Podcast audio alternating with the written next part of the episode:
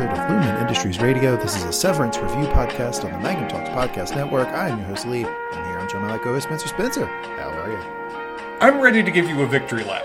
I am ready to applaud you. You have recommended some great shows to me before. Shows I would not have watched otherwise. Shows that, I, anyways, I resisted in terms of exploring because they seem different or weird or outside my comfort zone.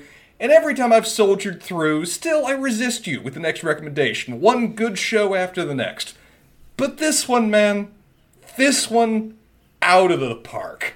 Not only was it not only was it getting better or better episode by episode, not only was it a wonderfully unlocking mystery over time, it found a way to stuck the land stick the landing in a way that yeah. was compelling, believable. I'd be on the edge of my seat and leaves me utterly baffled where they're going to go with this for next season. Yeah, I'm glad you had that reaction. I, I felt like it was undeniably good, and I, you know, you can rarely say that about a show, right? Because a lot of times it's like so much it boils down to preference, what type of storytelling you like. But this one's sort of undeniably good. I'm glad you liked it. Um, I knew I was probably in a good spot when your parents watched it and liked it because mm-hmm. there's usually some overlap there. Uh, but I'm glad. I'm glad. But you know what? I I feel like you know. What I feel like I feel like a I feel like maybe like a fourth or fifth year like youngling in the Jedi Temple. It's like I've got now that now that Spencer is listening to my re, my recommendations again. I have to be careful with this newfound power. I can't what? can't waste it. What you know, you know from prior experience that this has a half life of like two weeks. I'm going to still resist you on the next recommendation because that's just how I go. All right. Well, I well that leads us perfectly leads us to the show we're going to do next because this is we are recording right now a review of the finale of season one of Severance. Season two was in the middle of production, and the writer strike and the actor strike happened, Indeed. and they have shut down production. So it's going to be a little while before we get season two of Severance. So people have been asking, you and I have been kicking around the idea, what are we going to review next on the Mac Talks Podcast Network? What are Spencer and Lee going to gab about next? We have an answer. I've got an answer to that. Spencer and I have agreed upon a show. I put in the permission slip. He went across the principal's desk. He signed it. He moved it. I've got Spencer's sign on. This is another show he hasn't seen, so you're going to get the exact same, and it's one I've seen. So you're going to get the exact same dynamic you got on this podcast for this season. You will get on the next one. The next podcast we will be doing to review a television show is Silo, and that will be coming here in just a couple weeks. Silo is on Apple Plus as well, right? So if you followed us from Ted Lasso to this, you don't have to go like purchase a new monthly subscription, right? Just keep the same subscription you have to Apple Plus and keep watching and start watching Silo. Silo is a sci-fi show that is based on a series of books. It's about a underground society, a society of people that live underground in a post-apocalyptic world and events unfold, drama drama, intrigue intrigue. I can tell you I've seen the first season and it's dope. It's really good. I if I was a 10 confident that Spencer would like this season of Severance, if I was 10 confident confident that he would like Severance, I'm 9 confident that he would like Silo. That's it's it's not quite Severance, but it is as close as I'm going to get in another show right now. That's um, that's still a powerful endorsement when it comes to how fickle I am and your prior history you've had in recommending these shows. But you know, I admire your confidence, sir. Yeah, I, it's one of those. that's so good. I don't, I don't, I don't feel the need to like sell you on it or anything. Just like, just start watching it. I think that we'll have a good time batting around the rules of the world. And like any other sci-fi or fantasy show, we'll be able to delve into exactly what we're what we're dealing with, what what type of parameters exist in the world. So that is coming soon. You do not have to worry about what podcast feed that will be on because we will cross list episode one on this podcast feed. So just stay subscribed to Lumon Industries Radio. Keep keep your um, uh, keep that in your podcast app keep the automatic downloads on and we will cross list our first episode of the review of Silo on this podcast feed mm-hmm. in probably about maybe a two week period, something like that. We usually give ourselves about a week off and then we jump back in.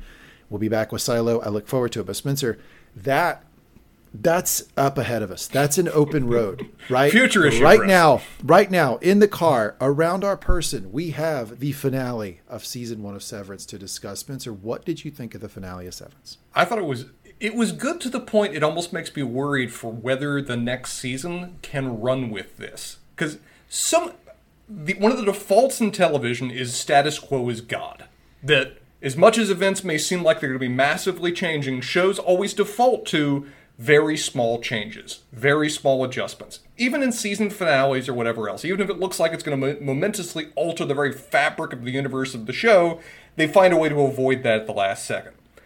This show pulled no punches. Big things happen, big things that seem like they will inevitably and forever alter how this show works. And that is surprising. That was excellently well played. There were powerfully well done performances. It was gripping. I was consistently having to guess and be so much enwrapped in it I couldn't see two steps ahead of me about where the show would go. It just, I hope they commit to it. With how much they've changed things, with how much they've altered the world, how much our characters have gone in directions I hope season two is confident of itself that it can just start off with a world that is going to be fundamentally altered by the seismic events of this last episode of the season. Yeah, I mean, I don't blame you in looking at the finale through the lens of what's coming. That that makes sense. Um, but it sounds like you liked the finale. Oh, it sounds God, like the yes. finale itself was really good. I agree with you. I mean, I, I part of me felt like should they just end it? Should they just wrap it up here like a Black Mirror episode and not ever tell the rest of the story? Be, be a hell of a great um, one-off season. Yeah, but I can. Here's my prediction for season two: is that whatever the fuck they do, I will like it, and there's you will like it if it is clear early on that it is part of a tight, compact story that is continuing to move forward. You if know me so well. In the first episode, if it starts in episode one, two, three, just stalling and you know, just just hit the brakes and like the car's stalling out, and they're not doing the same thing they did this season, right? Which was like real serious progress in each episode toward where they're going with the story. Mm-hmm. Then, then you'll know that maybe they're stalling for time and they're just going to run a couple seasons of this thing. I'd like that anyway because I, I like the world, but I do kind of hope that they continue the same level of storytelling that they've done, which is we've got an endpoint and we're going to get there. And we're not going to waste a lot of time doing it. Even nope. this episode was what forty three minutes, something like that. It was not long. That was so delightful. There was not a, there was not a wasted moment. Everything, even when characters were waffling, it was it was important. It mattered. It showed a different perspective on how they're dealing with their course of events. It the cl- the clarity of the craft, the clarity of the intent that has always been apparent in this show is just so admirable. It's just so obvious that it, it it makes me want more of that. It makes me want them to keep, to keep to what is a clear, well structured process by which they have built this show. And I I hope that they had plans in advance for where they'd go from here.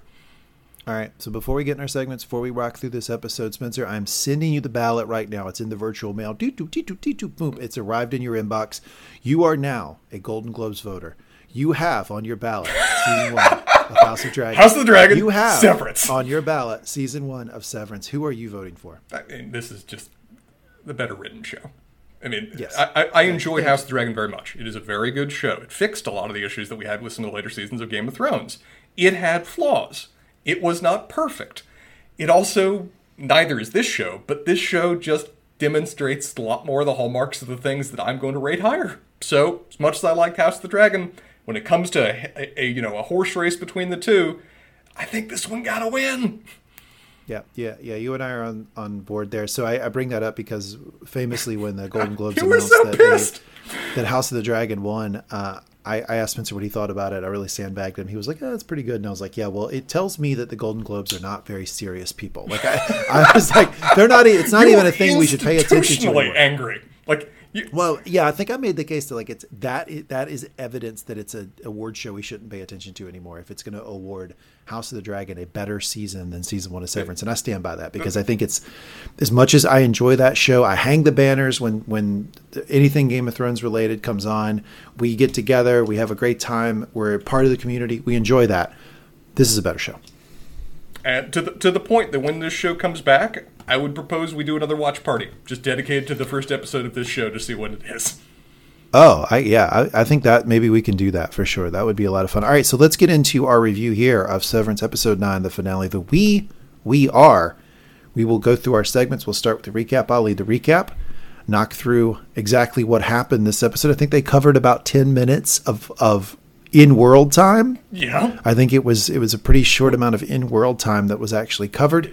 And then we will jump to our segments. I will award best line of the episode, Spencer every week. Game Lisa Plasmy nominees for best line of the episode We'll award Lumon Employee of the Week.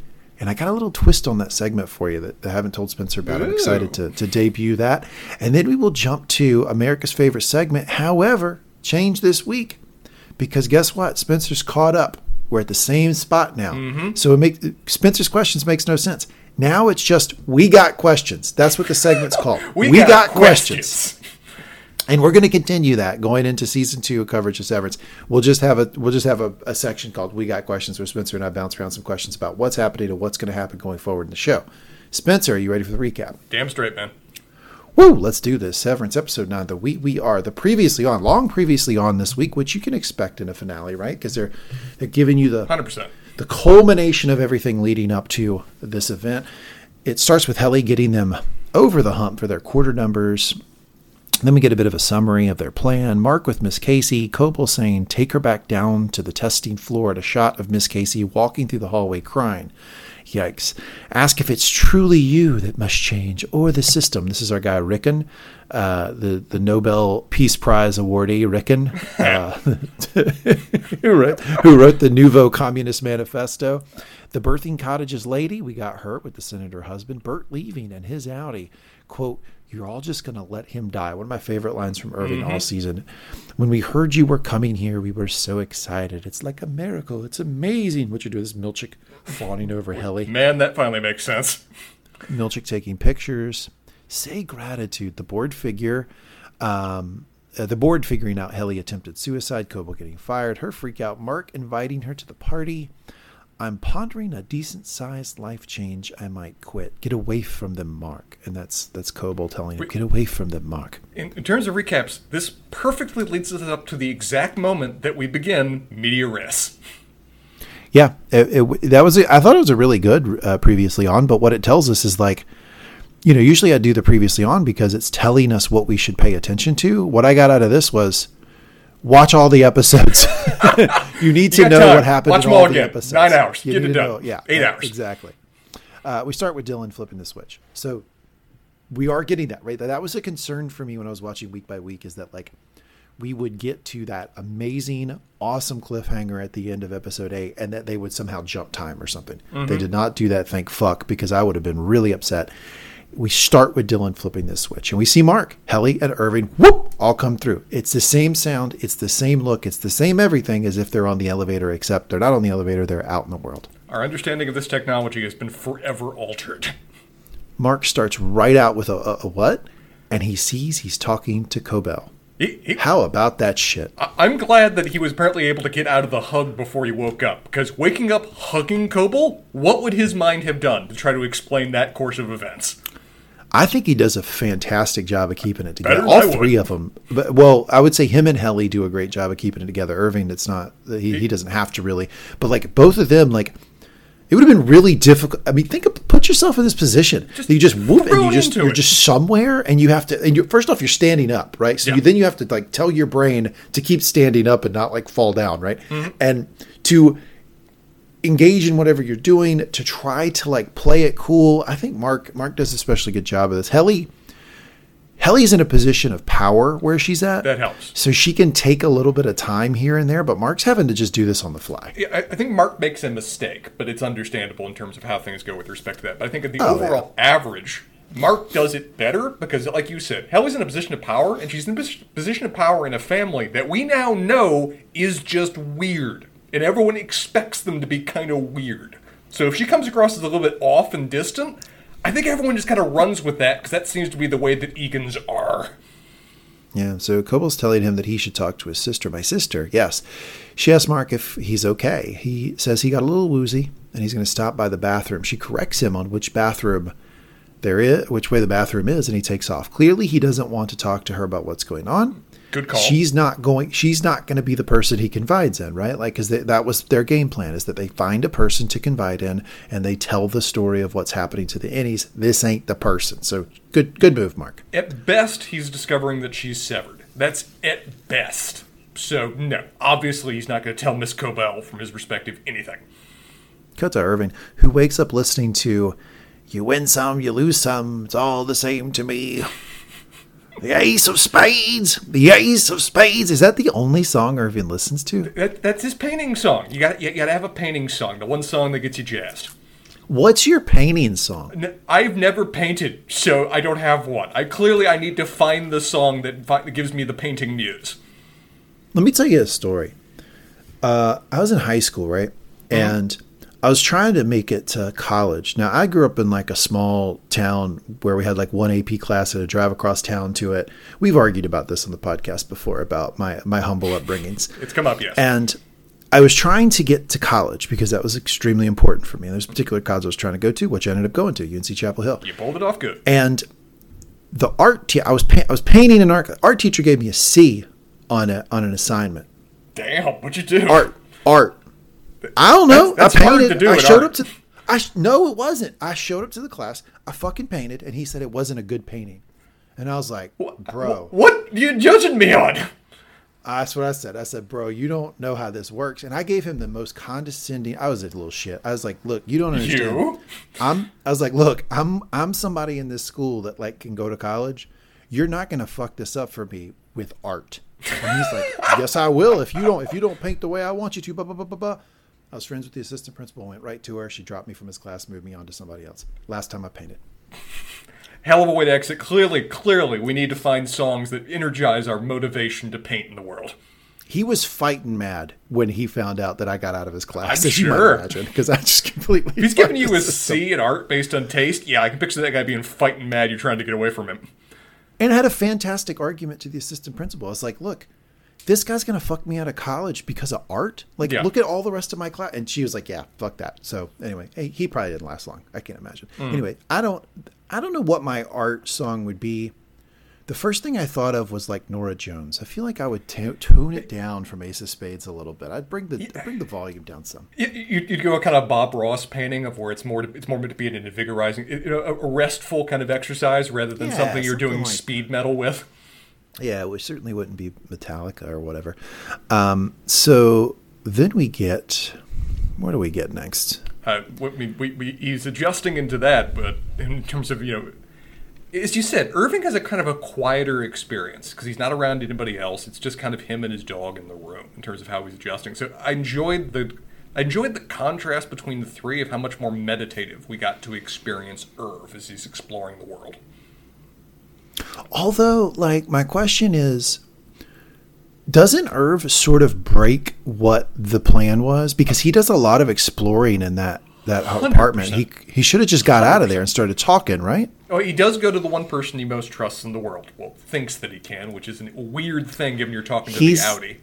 He's not thinking. I, know. don't think because that's he's that's not Bert, bro. Uh, th- th- remember, remember when Irv just kind of immediately ran away from the plan to go check on Bert when they were you know, when they first broke out of Macrodata Refinement?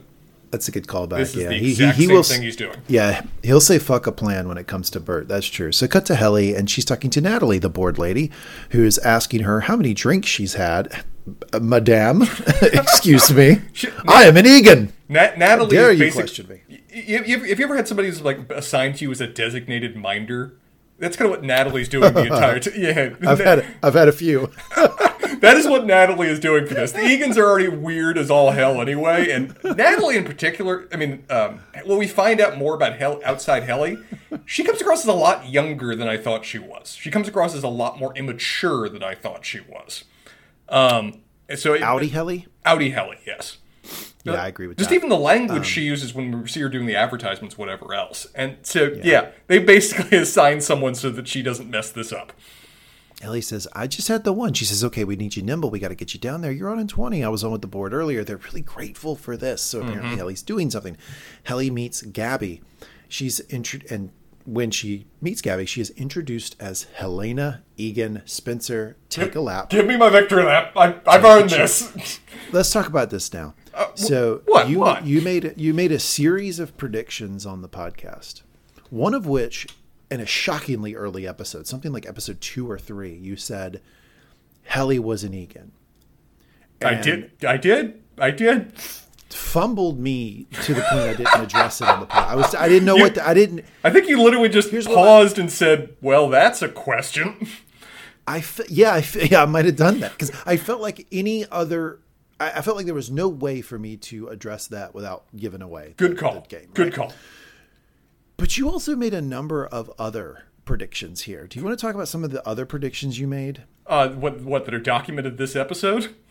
Yeah, like so you you called a number of things here. It wasn't just this deal. Uh, remind me. I'm just saying predictions off, off the fly, whatever else. I mean, some, some a lot of the ones I'm most vested in aren't confirmed yet. Like you know, the reason that they're down there in terms of experimenting. Uh, her. How about how about that we see her dad, who is also a wax figure. You said that the wax figures would come to life. That we would see those people. That wasn't literally proof true. Though God, I think the wax figure looked more lifelike but no, no, than no, the that, dad. not no, not not literally. But you, that that's what you Yeah. meant. You meant that like and. Uh, his voice sounds exactly like the board voice. Uh, you said that you thought the board voice was an old fucking clinging to life Egan that was from the boardroom. There's a number of things here you got right. Yeah, and the fact that he uses some weird language to just his revolving is the language he's going to use here in a minute, and the grandfather. I, I'm holding out. I've got some right statements about how the board works with respect to that. I, I think the main one I'm going to take credit for is Helly. Is, is Helly being an Egan, Helly being an insider? That that explained to, me how she was acting, why she was, why she was a di- such a dyed in the wool zealot. So that one I will fully take credit for. A lot of the other ones I think we've just got more evidence for, but I don't think they're confirmed no, no, yet. no, no, not letting you out this easy. You also, you also called this one that that we would get a Cobel heel turn back to Lumon in the final. I, I did call that one, and I'm glad about that. You that said one. that she would she would sell out. too fickle. it- she would figure out what they're doing. She would sell out the innies to try to get her job back at Lumon. And damned if you didn't call that one too. So there's, if she's you, you're you're all like, oh, I don't know which one could you might have. I, I don't know, Spencer. The list of twenty fucking things you called right. hey, sometimes I get things right. I'm very proud about these. What what, what drove me for Cobel was just how, you called it was how fickle and quick she was in turning on Lumon. Somebody that's gonna somebody that's going to turn against something she's loyal to that fast is going to turn against any new cause just as fast, and that's exactly what she did here. I think that's a good point. So Helly says that she she basically looks at uh, Gavin and says like yeah likewise like she's nice to meet you. She looks around. It looks like panic is sort of setting in, but she's trying to control it. The actress, um, can you look the actress's name up so I don't do the Yeah, thing sure, people hate when I just say the person who She, plays. she does a blah, blah, great blah. job this episode. They all really do. Yeah, let's give her her flowers this episode because it was fantastic. Uh, Britt Lower. She, she Brit yeah. Brit, yeah, yeah. She did not have a lot of lines, but she had a lot of close up on the face, and you have to see the inner turmoil. You have to see her trying to hold it together in something that has to be just a mind fuck. Learning that she, her Is- outie participates in this evil that she. I mean, is much- integrally the- involved. Because here's the thing that's so fucking great about the show is that as much as outie, Helly, Helena believes in Severance and is a zealot for the company, as much or more, innie Helly fucking hates it and is against it. Like we have got the two sides. We have got fucking Magneto and Professor X here. We have got oh, both Oh, yeah. sides of the coin. They're gonna go at each other in this one person. To to the degree that I was increasingly worried over certain moments of this episode as Helly R. well, Let's, let's describe them as Helly R and Helly Egan, so I can you know kind of distinguish these. But to the degree Sure. that Helly R was realizing how integrally she was involved in this, and how much her own actions were furthering the process of severance, I was getting increasingly worried she was going to knife herself. That she was just like, well, the only way I can stop this is, ki- is killing myself and just stopping this here.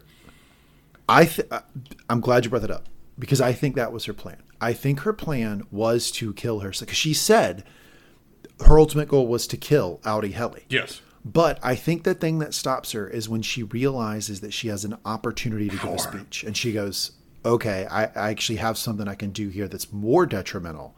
Even than killing her is, I can maybe stop this severance thing altogether. I can kill right? your company. Yeah, because she that's what she says to Cobra, right? Is she's I'm gonna, I'm gonna fucking burn this thing to the ground, right? So uh, when we see the panic setting in with her, we get the intro. Intro still slaps every week. Love the intro. 100%, Cut to 100%. Dylan. Can, can we just do an Spencer- applause for Dylan for this episode? You might- doing the Pillars of Hercules for like the what? How long? Ten minutes? Fifteen minutes? Here's what I learned something about Dylan. When Dylan says I got it, he's got it. He'll do it. I couldn't. I don't know, care how much will I have. I couldn't physically maintain that kind of posture. That'd be exhausting. It hurts. Like you're you're I, I so I've done like some workouts where you like hold weights Yeah. like at a certain point like holding your or just holding your arms like that Just for straight up. I think it was probably more around 30 or 40 minutes of in-world time. is incredibly painful. Like his, his his body was screaming when he was done with that. But he would who knows how long he would have done. When Dylan says he's going to do something, he does something. It's going to be a hard case. Again, it's going to be a hard case to make for anybody else for employee of the week if we're keeping the sphere in Lumon. But my the thing I'm going to bring season. up is the thing I'm going to bring up is I want to award for the, this is a little tease for the segment. I want to award a Lumon employee, but I also want to employ uh, award like a sort of like broader network employee of the week Mm. Okay. because I feel like there's another there's another character who's not a direct Lumon employee that becomes MVP material in this episode. Curious to see. So he's holding it. He's just standing there doing it. Fucking hero. He says, "This better be working, assholes." As he looks at his glass figure, he's talking to his glass figure as if they're his co. I fucking love this guy. He's the best. lovely. Cut to Mark, who is walking around the house, and he closes the door. He says, Where am I? Where am I? to himself as he looks around. We get the theme music as he looks in the mirror. We hear Devon ask Mark, You okay, my lady? So they have this little, like, you know, cute mm-hmm. sort of back and forth they do, brother sister thing. Typical And she them, comes yes. in. She says, So Rebecca smells weird. so let's go Babies back to the that. last episode. Oh, Rebecca. Sorry, yes. Mark forgot the book that he was supposed to bring for Ricken's reading, and he is now going to share with Rebecca, who Devon is giving him the intel. Smells weird. Smells weird, She says that- has bad eyes, has bruises on the back of her head from her bird. Re- Rebecca is clearly one of Ricken's friends. She says that Rebecca was making chewing noises, but she wasn't chewing. Oh, those people. Those Yep. chompers. Just chomping. Uh, chewing cud, as my dad used to say. I always say people are chewing cud. Got got to work that food down again. Extra fiber. She then references the fact Mark will have to read with Rebecca because he's forgotten the book, even though Devon reminded him. So this is, I believe this is just like a little throw-in detail of outie Mark being an alcoholic and just you you can't he. When somebody drinks as much as that guy drinks, you're just gonna forget shit all the time. You're just mm-hmm. gonna it's a constant part of your life. People saying, "Hey, I told you about," and you go, "Oh yeah, that's right. Yeah." He does a lot of that. Which is part of the reason I think that Devon doesn't act offended, doesn't act to any degree angry. She's just like, okay, yeah, you forgot. What else is new? We fixed it. Yeah. Yeah. She says, it's okay. Yeah. Yeah. She, and Mark sees the baby. He says, How's our baby? So He's making a bet. He's making a bet right here. It's about he's putting together information based on what he's seeing and making a, a, a reasonable bet. It's not right, but he tries. can I make the case for Devon here? Devon, I know this is going to, like, this is, I am brushing against weird here, but this, hang with me. Devon is so warm and, like, kind and Yeah. comfortable with Mark that Mark mistook her for his wife. Now, it's only in like a 20 second like period, right? Like Yeah. if he if she acted in such a way that he would mistake her for his wife over a 2-day period, I I get it. That'd be strange. Lannister. But like but like in like a 20 30 second period, she's just so warm and comfortable with him that he like immediately assumes it has to be his Yeah. wife. Like I actually think that's a testament to their relationship as brother and sister about how close they are. And I don't think that's weird. I think it's just kind of like cool that they're that close. No, it's it's very cool, and it's just as a character, Devon would probably be the character I'd most want to hang out with, just generally. She just seems awesome. she, she is my number one too. Now Dylan is high. Dylan's high. She is my number one as well. Uh, out- Yeah. Outie or innie? we don't really uh, know any at this point. Honestly, both seem cool. Yeah. She says "our." I'm going to assume you mean in the like "it takes a village" sense. Which is, a, um, y- don't you love people where you make a statement that's kind of awkward and weird, and they just roll it into a joke? Those are the best people. I it's a it's a it's I you know I know there's some things I do poorly. I, I think I can do You that. you I do think- that freaking great. I great. think when people fuck up a line around me, I can kind of like make it okay. Like, and I, I re- real recognize real. I can see that Devon does the same thing, so Mm-hmm. I, I have a lot of respect for her. She says um, she wants to have the talk, but she needs to pump first. Mark was clearly guessing his person would be his wife. Cut to Irving, who turns the music off, sets down his palette, looks around, and he sees the dog. At this point, I'm cussing Irving out because I'm frustrated that he will not. What are you doing, dude? Like Dylan is fucking, fucking Herculean effort here. Go outside and yell. Like, what is wrong with Irving? late, late, late. He's got a dog named Radar. You gotta pay attention to a to a nice, cute dog named Radar that seems affectionate without you or any regardless. That that's gotta merit a minute. He is a good dog.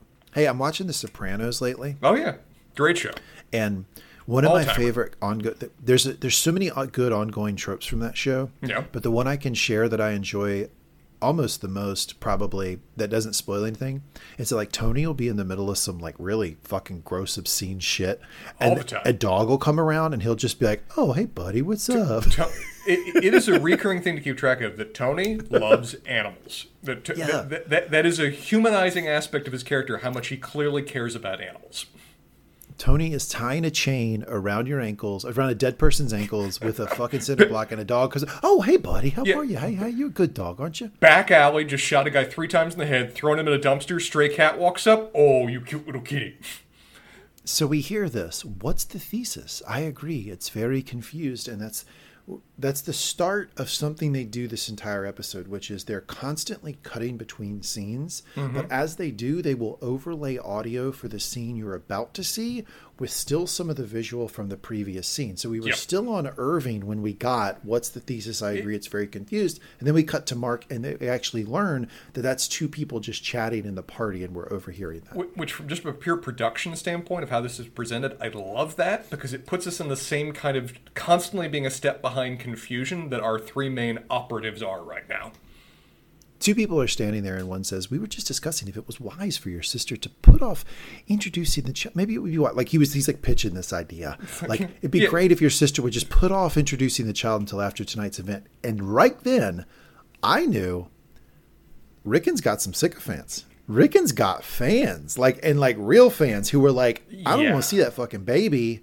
We're reading the gospel here. Like, put that baby Yeah. away." Uh, I only know this because it's in the script that I'm reading, but Patton, which is the name of that guy that's saying that, Of course, of course, it's Patton. Of course That's a great name for him. we, we already knew he was weird from that no I'd food, say. dinner, whatever else. This episode confirms A, sycophant to an extreme degree the way you said. B, also much weirder than I even thought. Like, yeah, because when we got him at the dinner party, I was like, okay, well, Ricken, it doesn't He's- shock he's me that Ricken pretentious. sur- doesn't surprise me that Ricken would surround himself with pretentious people. I didn't know they were like fans though. Like this, you know, Like, I think we had really confirmed this episode that Rick, these guys aren't just, you know, Ricken's friends and so they're being polite to his book. His book is actually affecting people's lives. Some weird people, but it's affecting their lives. yeah, I don't know. Uh, I'm going to Dragon Con in, uh, next week Mm-hmm. in Atlanta, and there's some Mangum Talks fans that are, going to be there and, and Oh, nice. potentially want to want to like meet up or something. Uh, I hope they all treat me like this. Can you please, please, please, fans? Can you all treat me like this? Like, be like, oh, like I put that baby away because Lee is here. oh my god! I would recommend you practice what you're going to say in advance so you don't come across like a hamburger waiter, because nobody wants that. oh, poor Rick. I feel so bad. I wanted to give him a hug. Rick, Um, Rick say in so- advance. Most humanizing episode for Ricken yet. I'm not going to bury the lead. I don't dislike Ricken anymore. I, I actually don't. I don't dislike I him. don't. I don't made dislike up for him. it. Yep, he's back. He's back in. He's back to neutral for me. Look, so- Um, I, I now get that they're friends. That they've long been friends, and then in some ways, maybe his weirdness in his book may actually be his element of trying to cope with the loss of a friend. It makes sense now. he's a regular dude. He's just how do I say this? He's a regular dude who's just weird. Like he, Yeah. he is he's weird, but he's still a, within that weirdness. He still is just a guy. Like He's just still a guy, doing- and- like trying to write books and stuff and like and- whatever. and- Ricken's okay by me. And if anything, I think he's like putting on a certain degree of airs because he wants to be the academic, the kind of writer, to have those kind of pretentious artsy friends. Maybe that he never had before because he always was denied that community. So I wonder to what degree he's even playing up that aspect of himself. So one of them says, We'll get "Mark, there. you don't want you don't want to weigh in on that." Mark says. Uh, he just turns and goes, "That's my sister with the baby."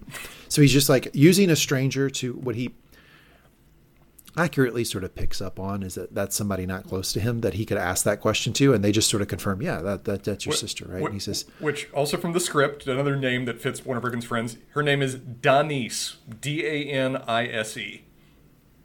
"Writer's room was having some fun there. That was good." and he uh, he just says, "Excuse me," and walks off. We hear that was awkward in the background. Mark is saying, "Okay, so my sister has a baby, and Cobel is here." So he's saying this to himself. He's just like keeping score, right? Cut to Rebecca stopping him. She says, "I've been asked to share my book with you." She says she has small eyes and she has to read close. Spencer, is that a thing? Small eyes means bad vision? I, I don't know. I've got little beady eyes and I've got bad vision. So data point of one, maybe. You do kind of have small eyes. I do. Maybe that's it. I don't know. We need to check on that. We- but that, but it doesn't hold because I've seen people with real big eyes with bad vision. So I, I don't think this. It- it's holds. clearly not a perfect correlation here. Yeah. So she says she um she had oh god, here's one. Here's one for you, Spencer. Please, keep going. Go for it. Get just whew, might be the toughest line for me to get out. She says she has sores on the back of her head from her bird. Yep. You might see them. Yep. What is that? What is her parakeet just attacking her? Yeah, that's what it is. Her parakeet's pecking her. Or parrot or whatever. It's probably it's, it can't be a parakeet. It's not. It has to be like a parrot, like a like a gray, like a African gray or something. Well, I, I don't know. I, I had a friend. Uh, my girlfriend's parents had a pet parakeet for years, or like a lovebird kind of thing. Uh, that every time it saw me, it would land on me and then pick hairs off my head to bring back to its nest. Or favorite one, land on my feet and try to pull off my toenails.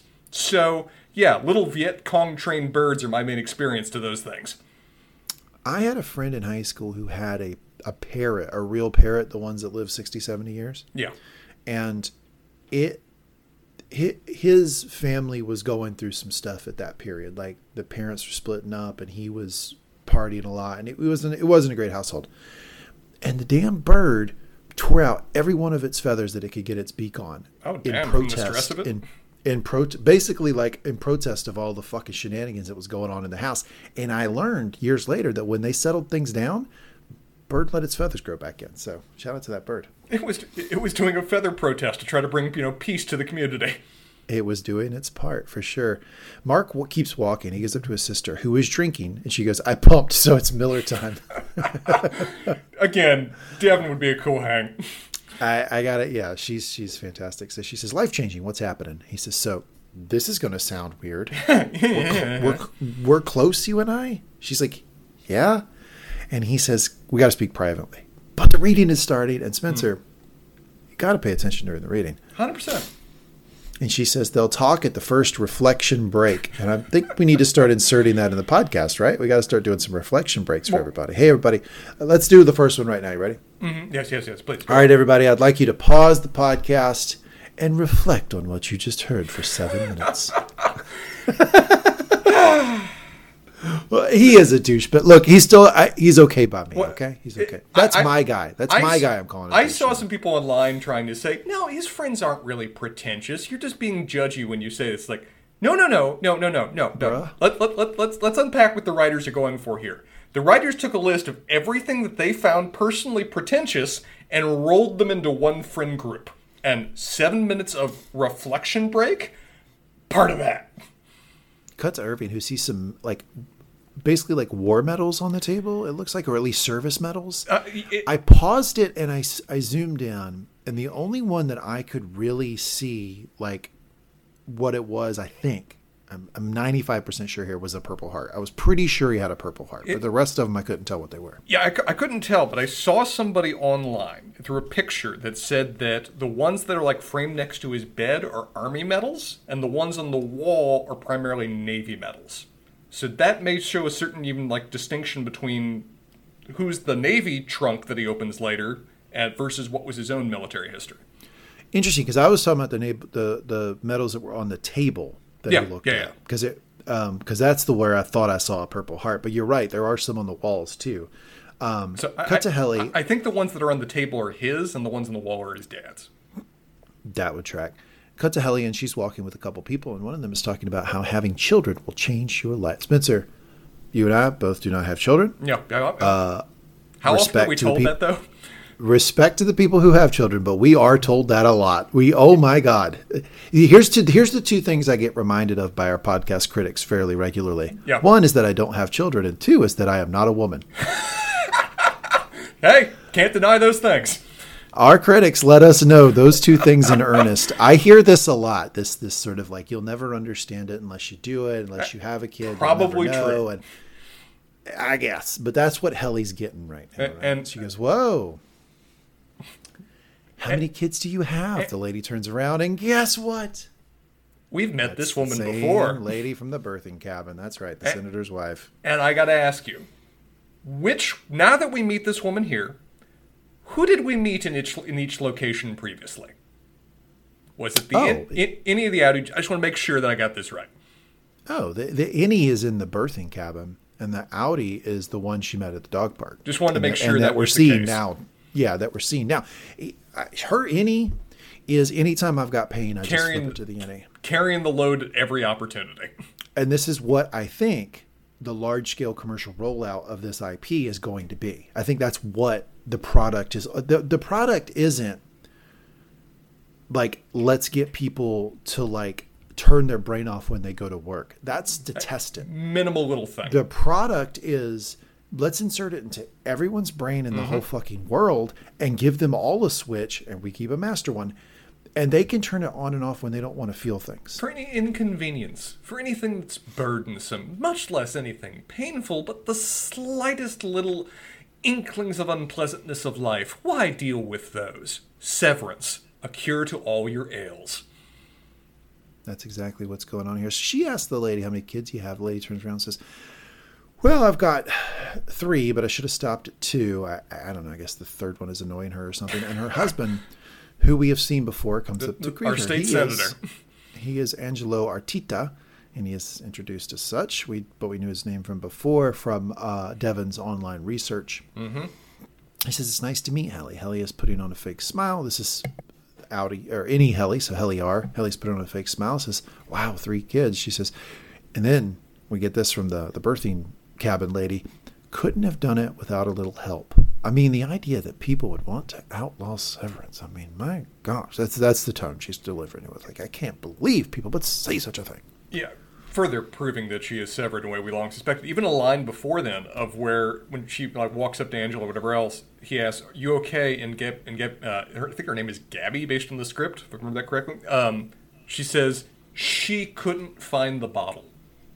I think she literally switched her chip to check wh- about whether you know whether she could find whether or any knew where she placed the bottle for the kids. The innie's just doing these constant nanny duties. Oh, that is that's tough. If that's so, It could be Another she th- literally has a nanny there. It's possible, but I'm, that's my head canon. She just talk, she checked with her nanny about where the damn bottle was because man, if she's flipping it back and forth for childcare, that would be really wild. So another another like dynamic here is that like so she flips to the innie to have the child. Husband now doesn't feel the need to be there to support because it's the innie who's having the baby, wife. not his wife. So he was nowhere to be found in that birthing cabin. Nope, that's some that's someone else who's suffering there. Fuck it. Doesn't have to be supportive. Who gives a shit? What a fucked up world we're in. Cut to Irving, who is searching around his apartment while I scream at my television, Get out of your apartment and tell someone, Irving. You, you're gonna have to wait another 25 minutes before that happens, man. Back to Angelo, who tells Helly that the photo display is, quote, very moving, and he already knew how he'd be voting, but he thinks, well, seeing that, seeing you and hearing what you had to say, I mean, all this could really make a difference. So I think the, the, the background implication here is that there's some sort of like legislative Initiative like, that's pending, yeah. initiative or some pending legislation that he's going to have to weigh in on Wait, as a state senator. Which remind me, didn't the Whole Mind Collective mention something about there was a law pending that would mandate severance or something along those lines? We, we know there's a law. I thought it was they were. Hmm? I thought it was going to outlaw severance. There is clearly some law pending on the subject of severance based on what we've seen in the prior episodes. Right, and he is going to be supporting severance, whichever way that that vote is going to be. Right, uh, in large part because of the remarks that Helly is about to make, g- glowing about the severance procedure and what it's like to to flip back and forth. You, you want something I would have been real smug if I'd predicted? This utterly beautiful linking of events, tying in everything we've been seeing previously on the subject of all of this, is just Helly's marketing pitch for Severance. God, I wish I predicted that shit. he says, "Let's change some minds." She says, "Well, I'm certainly going to try." And she, I mean, we, we we can we can tell she's being fake, but I don't think Angelo Arteta can. And he says, "Oh, and thank your father if you see him." And I got God. hyped at that moment. Got super hyped because I was like, oh yes, back from the Hall of Faces, back back from Bavos. We're gonna get we're gonna get one of these fuckers come to life. Let's see him. Let's see him. And and that's one of the ones too of where she's already rocked to find out she's Negan, but now she finds out that she's a high-ranking Negan. Oh, uh, she's in the bloodline. Yeah. she's in the fucking bloodline. She's Imme- immediate descendant.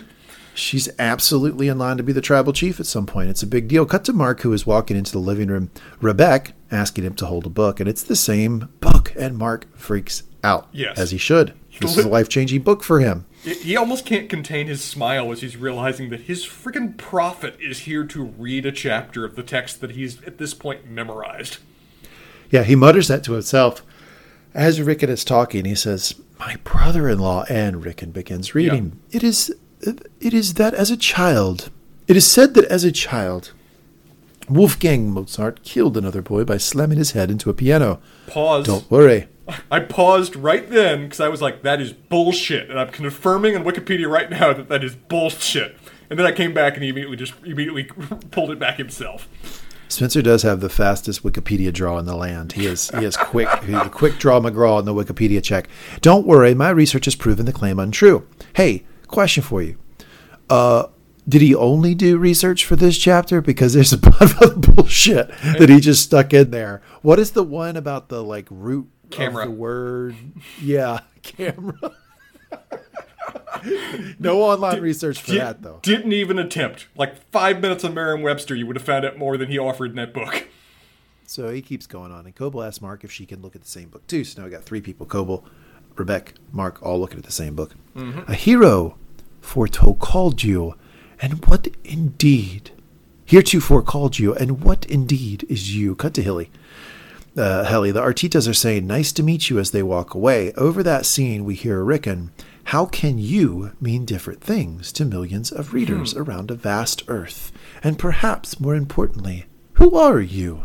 So he's in the part of the book that's just complete nonsense. Uh, we look up and He's in the part of the book that is just like, hey, writer's room. Let's be really on the nose of comparing Ricken's book to the experiences our characters are having on the show right now. so yes, because they're trying to they're getting at who is you, right? But Yes. if you just take his writing in a in a silo, ah, look at that plug for the next show. Yeah, it's just nothing. It's just the same shit over and over again. But he happens to be running over, putting the car in reverse, backing up, running back over it again. The concept of self, mm-hmm. which is what these guys are all struggling with. So yeah, it does work. 100%. Look up and see an art exhibit. Helly, a severed story. And here is something I gotta say about this. Here's something I gotta say about this. We have covered a fantastic television show called Ted Lasso over on the Lasso Lowdown Yes. Covering a wonderful television show here, Severance on Lumon Industries Radio. We're going to cover another wonderful television show, Silo, in the next podcast we do. All three on Apple Plus. I don't mean to upset my Apple overlords, but doesn't this fucking look like an Apple store? 100%. I feel like the people making the show are fucking with Apple a little bit. It looks like you walked in to a new product launch. Yeah. I, I'm walking in. There's the new product on my left. There's the Genius Bar on the right. This is an Apple Store experience. The color only scheme thing- is straight Apple. Only thing it missing is like somebody telling you you're not allowed to just stand in the store. Have you ever got that in an Apple store? You don't. You probably don't go in Apple stores. Not, but not like much, no. No, they're too expensive. But Yeah. like, if you go in an Apple store and try to just stand there, Not going to let you. no, There's a you whole are either buying something or you leave. You buy something or you leave. That's how, that's the rules. I, don't remember. Was Helly wearing a sweater? oh, wouldn't it be perfect? Was she wearing a Uh, turtleneck? I hope so. That would be great, right? So the music hits.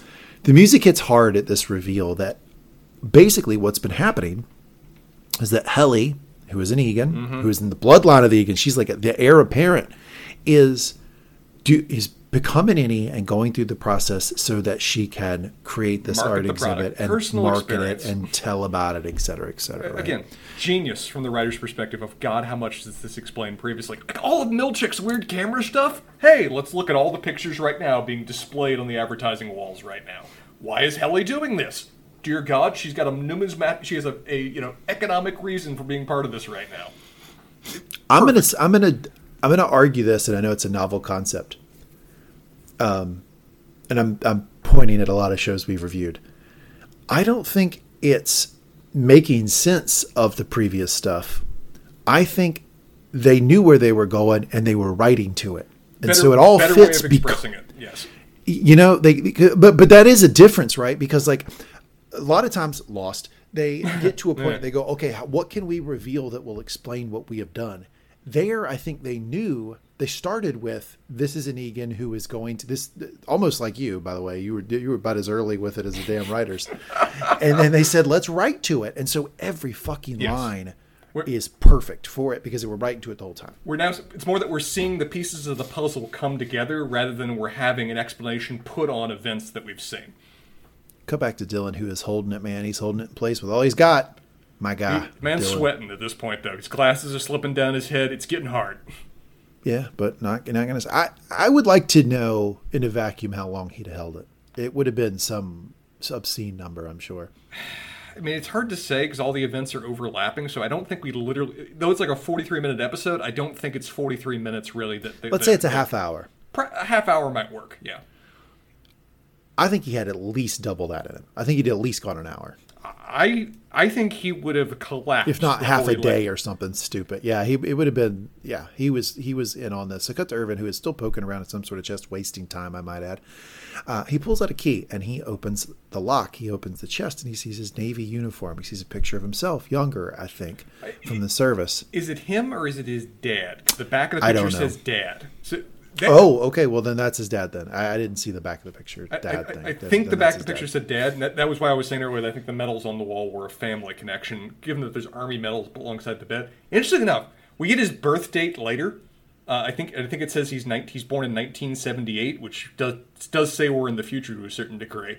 Yeah, for sure. Because I, I was about to say, like, I don't. I'm doing my Tony Soprano. You doing? I mean, no disres- no disrespect to the man, but that picture could have been him too. He's pretty It, old. I- it, it definitely could work. But fun, funnily enough, he was born in 1978, and he is in the army based on the medals on his bedside. Guy served probably in Afghanistan or Iraq. That's the, that's the world we're operating in. So 78. So he would be, if it was modern, it was 2023. He would be 45. Let's say he- generously he's 65. Mm-hmm. So we're at 2043. Let's say. Which I think could work. I think that works. Yeah, I agree. Uh, cut to Ricken's voice. Um, oh, uh, first off, Irving moves a compartment and there's something else under the chest. We haven't seen what was under the compartment yet. Cut to Ricken's voice, and then eventually Ricken, who is saying, All creatures, uh, from the leaping cat to the cowering shrew, think of themselves as a you, a logical center of the universe. But the cat eats the shrew, and we, like Schrodinger, live on to wonder what it means. Golf clap. You, you, you- you're celebrating the genius of the work. Can you give it one of the Otto Hightower golf claps? Oh yes, indeed. Yes, indeed. Yes, bravo. Yes. Oh yes, yes, yes, yes. Oh yes, yes, yes, yes. So I mean, obviously that's time for a seven-minute reflection break after dropping that T-bomb on everybody. Mm-hmm. Ricken asked Ralph to prepare the neti pot, so he's struggling. My guy, my guy Ricken is struggling. He needs a neti pot. Spencer, have you prepared the neti pot for me today? That is a question. I have not prepared the neti pot for you. I've only prepared a neti pot for myself three times in my life, so I don't have that much neti pot experience. I'll work on it. I feel like I feel like the neti pot is very divisive, which is why they gave it to Ricken. How do you feel about the neti pot? I was, I I had to be convinced to even try the thing, but I've had some moments. Neti pot was actually a godsend. I love I love it. I think it works great. My wife thinks it's waterboarding and it's like cruel and unusual punishment. It kind of is, but it's serving a purpose. Rebecca tells Mark that it's transformative what she just heard, and she's going to have to change her name again. Wh- what? what? Which convinces again? me all of his friends with the names that are just kind of a little bit off, otherwise stand, more, sta- more English standard names, or, or a little bit coming across as weird. Did all of these people just change their names at a certain point? Was she originally just Rebecca and now she's Rebecca? And the other one's like Denise, Denise, Denise. Denise. Yeah, I guess so. But Cobel remarks, which we're all thinking, obviously, what a wordsmith. But she does give a little commentary. He seemed to have something in his throat there. Devon says she's going to try to feed her daughter, but in a couple minutes, he should meet her so they can talk. And look, Devon, my homegirl, love her. She's top. She's elite in this Yeah, show. yeah, yeah. But I, but I think they want you to be frustrated with her in the episode. They want you to be like, "Damn it, just put the baby down for a second. Dylan can only hold for so long. How? Yeah, ah, but of course she has delay. no way of knowing, right? And yeah, uh, so cut to Mark talking to Ricken. Ricken is bemoaning his voice. He thinks he has a, he sounds like a hamburger waiter, which you know, like let's let's like not throw shade at all the people who sell hamburgers. Like that's not a bad living. Like settle down, Ricken. Hey, so, Uh, some, some of my favorite service I've ever gotten is that the little greasy spoon hamburger joint. Ha- hamburger waiters of the world unite. I went to Charleston a couple weekends ago, and we were we were going home from our night out, and we ate, eat, we ate dinner like six. So I was going to get second dinner, which I normally do. Yeah, yeah. And I said, you know what? I'm on vacation. I'm gonna get what I want. I went to a Five Guys. I haven't been to a Five Guys in years. Hey. First off, Five Guys is fucking great. Fi- Second. I, that is the, I got upsold fries there in such a Jedi mind trick way. Did you get like the giant ass bag of fries at the end of the day? no, the guy, yeah, well, that's what they give you. But the guy just looked at me. He was like, "You ain't getting fries," and I was like, oh, I've been challenged. Oh, well, I'm a, I'm a dick. Yeah, give me the fries, please. Yeah, Five Guys, not a sponsor of this episode, but great ass, great ass joint, great burgers, great fries. Gotten really damn expensive, but everything has. Yeah, it's gotten more expensive, but it, it, it is that is fantastic. Five Guys was really good. So Mark then tells him that the book is brilliant. Ricken just flatly does not believe him and says, "Thanks, Mark, but you don't have to say that. I'm well aware of how I come across to you." Mark implores him. He's like, "Look, you don't get it. I mean it. Your book." It opened up the world for me, and he means this. And Ricken can tell he means it, and that confuses the shit out of Ricken because Mark, he's known the guy for like probably 15 years, and Mark Yeah. has constantly shit on him, and he doesn't understand it. And Mark finally says, Ricken, are we friends? In like a please, please be true. And Ricken then tries to level with Mark. He says, Look, I know sometimes I make you feel less than because you got the procedure, and I regret doing that. You had to deal with Gemma passing in a way that was best for you. You know, I was scrolling through old pictures this morning, and I found one of the four of us with the crest uh, uh, at that crest hike. You remember the the funny bees? Mark asked for the picture, and we all get on the edge of our fucking seat because. So this is a question for you. As you were watching this, what were you rooting to rooting for to happen the most? Was it Irving get to Bert? Was it Mark figuring out that uh, Miss Casey was his, was Gemma, or was it Helly telling everybody how bad Severance is and fucking off in Lumon? Like, what what were you rooting for the most? I would say that I was rooting for the most Mark finding out about his wife, about finding out about Miss Casey, about finding out about Gemma. I think that was the one that I was most on the edge of my seat about. I think I was in some ways almost dreading Helly going on stage because I pictured that just being an utter shit show, and I wasn't as quite as invested in Bert uh, in Irving going for Bert. I think if, if I could level one criticism at the episode, it would be that I think they were trying to create three different situations where you had things you were rooting for to happen as the clock starts to wind down. That was that was the structure of the episode. But I didn't care if Irving got to Bert because I knew that that wasn't Bert, and I knew that this was all for naught.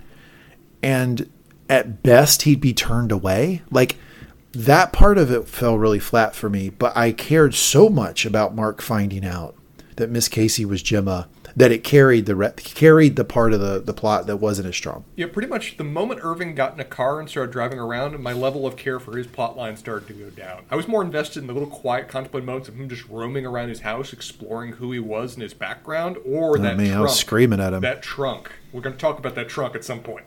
What was I was in that yelling at him. Damn it! You heard the you heard the plan, Irving. Get out of your house. Hey, he doesn't need to do a damn thing. His outie has already been doing work on the side, apparently. So Mark asked for the picture. I asked that because this is where we really start to get the heavy tension oh, of Oh, yeah. when is innie Mark going to figure out that Gemma is Miss Casey? And this is the first part where we think it might happen. It does not happen Because the damn neti because the damn neti pot is ready and Ricken has to go and he takes What? off and I just type in my notes. Fuck me. And this is the moment we, like you and I talked about it. Now we're like, you know, we're liking Ricken again because this was a great little scene. This was a nice humanizing moment of him revealing his self doubts, expressing that he and Mark have been friends for a long time, and he does legitimately care about Mark. And yeah, he's weird, but the the two the two have maintained clearly a relationship and been close with each other for a long damn time. With Ricken being aware that he's weird, and Mark knowing that and still wanting to go out and hang out with him. The fact that he was a friend of Mark and a friend of Gemma back in the day, and this isn't like a recent relationship of him and um, Devon hooking up together, really improves my view of the character as well as humanizing moments like this. Ricken, I can't say I've misjudged you, but I have a better understanding of you now. It's my experience in life that most of the time people want to see your self doubt. Yeah. A couple caveats. One is when you are in a position of authority and the people who are looking at you also don't know what they're doing. That's a time to show some confidence. And the second is if you're dating. Don't do a lot of self doubt when you're dating. That because if you if you walk into if you walk into a date and you immediately start cutting yourself down to the other person, mm-hmm. they are going to start asking themselves, "Why am I with this person?" If they don't even like themselves. But almost in every other situation, when you show your hand and show a little self doubt, people respond really positively to that. Yeah, in dating, self doubt can be a component of vulnerability, but it's at an extreme edge of it. Vulnerability is a great thing to show in dating in a relationship. Self doubt, particularly in the, in the initial exposure, that can Not in the early fast. stages. Not in the when early you're, stages. When you're after, as the kids would call it, cuffing season. After you've been cuffed, for sure. Oh, I have never heard that one before. Cuffing? Yeah, yeah, cuffing season. That's when you you, you boop, you're, you're I- mine. I So got it, after Chet. you locked up. After you locked up in a relationship, show the self doubt. That's fine. Work through it. Whatever. You got a partner. But, But in the in the marketing phase, not so much. nah, it's not very attractive. But I- don't mean to like sour the overall point, which is that what Ricken does here is show a friend his self doubt. And most of the time, that's a really like relatable, like um, thing to do. That, but people end up with a much more positive reaction to you after you do that. So I think, I think, yeah, I think it's like uh, very humanizing for him, and it often is for people. So Mark then uh, walks back through the party, and uh, Cobel comes up to him and says she was worried about him. Mark says he's fine, but she questions why. When you hugged me earlier, you suddenly became tense. What was that? Mark says he didn't know he did. She says, "Oh, he did, and you're tense now." Mark tries to slough it off, but she asks him if he meant what he said before. Mark looks at her clueless, and she says, "About your plans." Go ahead. Question. Just, to, just I'm curious of what your thoughts were because you've shipped the hell out of these two previously. Wait a second. I, th- these are your favorite ship on the show. I know. I've seen the evidence. on. It's like you go on and on, Like, guys. He talks about this nonstop. Just text constantly. He sent pictures. He's drawn drawings. He's rediscovered painting of the, because of these two. Um, but Man. uh, with respect to why Listening to she's Norah Jones. is she doing this level of inquiry because she's suspicious about him, or is she doing this level of inquiry because she hugged him and she's liked him for a while, and she's trying to see whether he's awkward because you know of the hug? First of all, you gaslit me. You introduced the idea of these two together, and I simply latched onto it. I'm happy if I improved don't your think- life by giving that to you. I I don't think this had anything to do with anything romantic. I think she was she I'm with you. Suspicious. she thought she saw a different Mark when he released the hug. and she right. was and she was going down that hole here. This had nothing to do with their their thing. I think she was she was like picking at a thread of like something's there, something's wrong. I'm with you. Uh, And when she says, "Tell me," he says, "Yeah, yeah, of course, yeah, about my plans, yeah, of course." She goes, "Yeah, tell me more about those." And he goes, uh, Uh, "Sorry, I'm. I'm on Uncle Later. duty. I gotta go." And he says, "Thanks, Miss Cobel." Ah! I was screaming at the television when that happened. It's like game, the game's her. up. Yeah, it hits her, and she just gives this look, and it's. I don't think there's any way she could talk herself into any other reality because there's just no way that No, outie Mark Nope. knows the Nope. name Miss Cobel. nope. It, it, it, So it had to be. It, it could only be one thing, which is that it flipped over. Hundred percent. It's like the only other way to explain it is that Mark is in some way an operative that is maintain that is you know helping spy on the company, and that is much less likely to, hey, we have an overtime contingency and Mark's acting weird. I've connected the dots. And this is where I think the writing is so stellar because they were at a point in the scene where they had to do something to give Cobel to progress the plot to where they want to go to give Cobel the idea that it was innie Mark. Yeah, This was the, the only thing that I can think of that they could have done that would give her 100% certainty that it was innie Mark, Yep. right? Anything else, it would have been a strong suspicion. But this had to be. Mm-hmm. Cut to Helly looking at pictures of her all throughout this Apple Store themed exhibit. and the exhibit clearly is portraying. Helly as happy. And she's enjoying, oh, she's enjoying the severance worker thing. And this is where, man, you know, if you've ever done the thing where you're on like social media and you're like looking at an ex or looking at maybe like a friend that drifted away or somebody who wasn't nice to you, and you're like, man, they look so happy. They have such a good life. Remember this fucking scene Yeah. and how pictures can lie. Yeah. Because good lord, this is the most miserable person you could possibly put on the television screen. And the, Milchick is able to snap 20 pictures and make her look like she's having the time of her life. It's like, no wonder social media is such bullshit. Man, I- Mr. Milchick is not going to win employee of the, of the episode, much less employee of the season. Not going to happen. No, not Too- happening. too much Not has gone wrong. But in terms of like his, you know, resume of skills that he can draw from, man's a quality photographer if he ma- if he's able to present this kind of story in this way from that kind of material. Even though you tried to gaslit me earlier on shipping, I am still shipping one couple though, because Helly R stops in front of a picture of Mark and looks. That she does, and I love, and I enjoyed it. Me too. Cut to Mark, who comes up to Devon, and Mark says, "I really need to talk to you." And Devon says, "I know, but she's having a meltdown. I'll, I'll see you in there. I'll see you later." Cut to Devon, who asks Miss Selvig to take the child for a moment while she talks to Mark. Cobel asks after Mark, and she looks around and moves on. I say Miss Selvig there because that's how she Yeah, knows yeah, her? So she actually said. Cut to Devon, who uh, comes in to talk to Mark. We cut It back to Helly, who's walking around. Cut back to Helly, who's walking around her exhibit. And then we get this fucking monologue. And I'm going to recite it Go on, it's a it's a even though it fucking sucks. And I do think that you you make a good point about some of the language illustrating her level of maturity. So she We'll says, highlight those when we get there. "My name is Helena, and I'm an Eagan. One of the things you'll learn growing up as an Eagan is that the workers are our family." And I remember being confused about that as a kid because I thought that meant I had a few hundred thousand literal brothers and sisters scattered around the world. But as I grew older, I knew it was about shared ideals.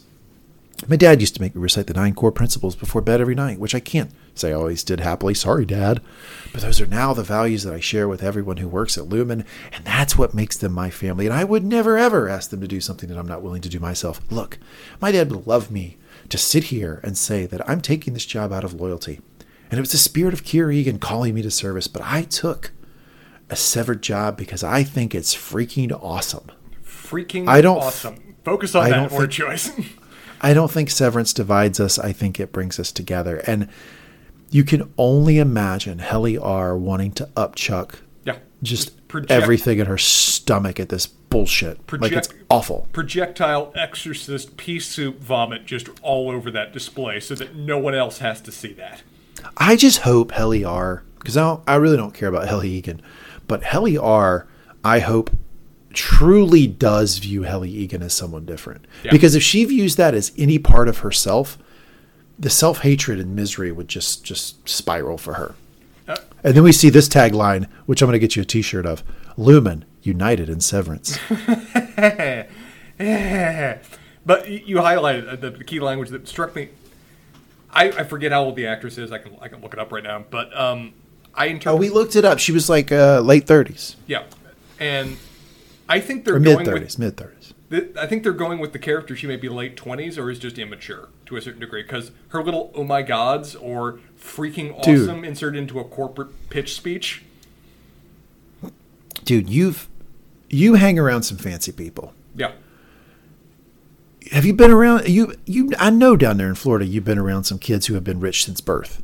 I know you have. Yeah, there's there's, a, there's that kind of stilted maturity that, that happens. They there. they're on a different maturity. Like p- people who were born real rich, like the rich rich, like they're on a different level. Like This I, I, I, I buy th- I buy this hundred percent that she would be childish in this in, sort of like weird little ways Mm-hmm. because she just never has had to have the accountability of everybody else right nobody nobody in a party is going to roll their eyes at her because she says freaking awesome Mm-hmm. in a way that would happen to everyone else when they get a certain age that would teach them to not say freaking awesome anymore Sure. I Cut the joke. Excellent call. cut to Cobel driving. And uh, she gets Milchick's voicemail. Greetings. I'm not here right now. It's Milchick's answering machine. She cusses. God damn it, Milchick. So she's raving. At this point, I was so fucking disappointed at this point because I, I'm not like you. I did not call that that Cope the the Cobel heel You, turn you had back to hopes for? You, you, you Yeah, I did. I stick? I thought I thought her concern for Mark and love for Mark because they teased that at the end of the last episode how she's Yeah. like united with Mark and him quitting It- Lumon and like fucking Lumon. I thought she'd be with them when she figured out what they did, and no, no, no, wasn't at all with them. Not not even to the well, she was with them to the degree of you know her favorite lab rat. It what it, she she still does not view him as human. I don't think. Cut to Irving, and he's looking through his trunk, and there are things about severance in there, including a severed employee list. Oh, fuck. There, there's a severed employee list, including all birth dates and phone numbers and addresses and shit. There's a map PII. marked people. How the hell did that PII get out of fucking Lumon? That's a that's should be sensitive information Again, right there. Irving has been doing his work. outie Irving is actively, you know, investigating this, perhaps conspiring. We don't know what his intent is, but this man has put together a treasure trove of information just sitting in this chest underneath his dad's war, mem- war dad's or his war memorabilia. Do you think he's a part of the Hive Mind Collective? I don't know. We don't. I didn't see any signs in there that say whether he is or he isn't, but I don't picture his interest in this being like you know pro severance. That I I don't think someone would keep track of this information without, in some way, being uncomfortable with it or meaning it ill. We see Dylan on there on the list, and we see Bert Goodman, and we see an address, and we see a road map, and he's got Bert's address on the map, and we see he's already there. He's he's written Bert Goodman in a Burt- circled uh, Bert- area Bert- where there's he some is. focus on Bert, which is interesting. So he already knows where Bert lives, right? Cut to Helly, who is walking around this massive exhibit. She goes into the bathroom. She sits at the mirror and tries to get it together. She's breathing super heavy. Someone walks in. We turn. We hear the voice. We see it. It's a wax sculpture come to life. It's fucking Madame Tussauds. Like it's the nightmare It's you have after you go after you go to Madame Tussauds and you go back to your hotel and you fall asleep and you have a nightmare about it. This is the nightmare that you have. I, I, I- say it again. I think the wax. I think the wax sculpture was more realistic than the human. and he says Helena, and he sounds I to me. I don't know. It's not. This is not canon yet, but We'll it- find out. he- I think he's the board voice. I think he's the. That's what it sounded like to me. Is he's the voice that said "yeah" on the other line when Cobel was asking if the board was really on the line. It, it- doesn't this guy's voice sound tortured? Doesn't it sound like you know this is a guy that's barely able to get lung air moving through his lungs anymore? Yeah, and you don't know if that's just because he's really old or if it's. He's animated in the Matrix somehow. She says he says you look so nice like a film. He tells her she looks like a film. Mm-hmm. She says thank you. He asks her if she's still in pain. No, he not anymore. See, I wasn't expecting that he would know. Yeah, he takes her hand and clasps it. I cried in my bed when they told me what she tried to do to you. What that innie tried to do. Thank you for going through with it. The grandfather would cherish what you've done, and one day you will sit with me at my revolving. What is that entire paragraph? What? What? I don't know. What is the grandfather's? I, my my uh, subtitles were the grandfather in caps, proper noun kind of thing, and as if there is still a figure, the grandfather, though he does it in past would cherish. I don't know if that's past tense or conditional. I'm not quite sure. Um, but then you will sit with me at my revolving. What is revolving? Do we have anything? We have any even hint to what revolving is before this? I've got guesses based on the behavior of other cults, Yeah, yeah what I've learned about other cults through history, uh, but I don't know. I, I yeah, I think it's it's maybe some language that we're gonna get. I hope get filled in in season two. So It's she a- says it's a cyclical term, which is interesting. he asks her, "Are you feeling well?" She says, "Yeah." He says, "I think I think." She says, "I think the dr- the, the drink just hit me a little bit." One drink. He says. Uh, she says, "You'll be all right for the speech." She says, "Yeah, the speech. Yeah, of course." And this is when she figures out she gets to do a speech. So now, now our gears are turning a little bit. He asks her if she remembers when he brought home the first chip to show her, the prototype. It had the blue and green lights back then. I love that he like. I love that it's like. Um, it's like old colorways for sneakers. He's like, yeah, but remember the, the original Jordan ones? With you know the, the, stripes, come on, Remember the original ones with the red and the black and the and the soles were black. the giant Nike those? logo. Yeah, that's what the severance chips are like for this guy. Uh, he says, "I remember you said to me. I remember you said to me, it's so pretty, Daddy. Everyone in the world should get one. I here's the thing. Bullshit, Bull- bullshit. bullshit. That child didn't say that. This is propaganda.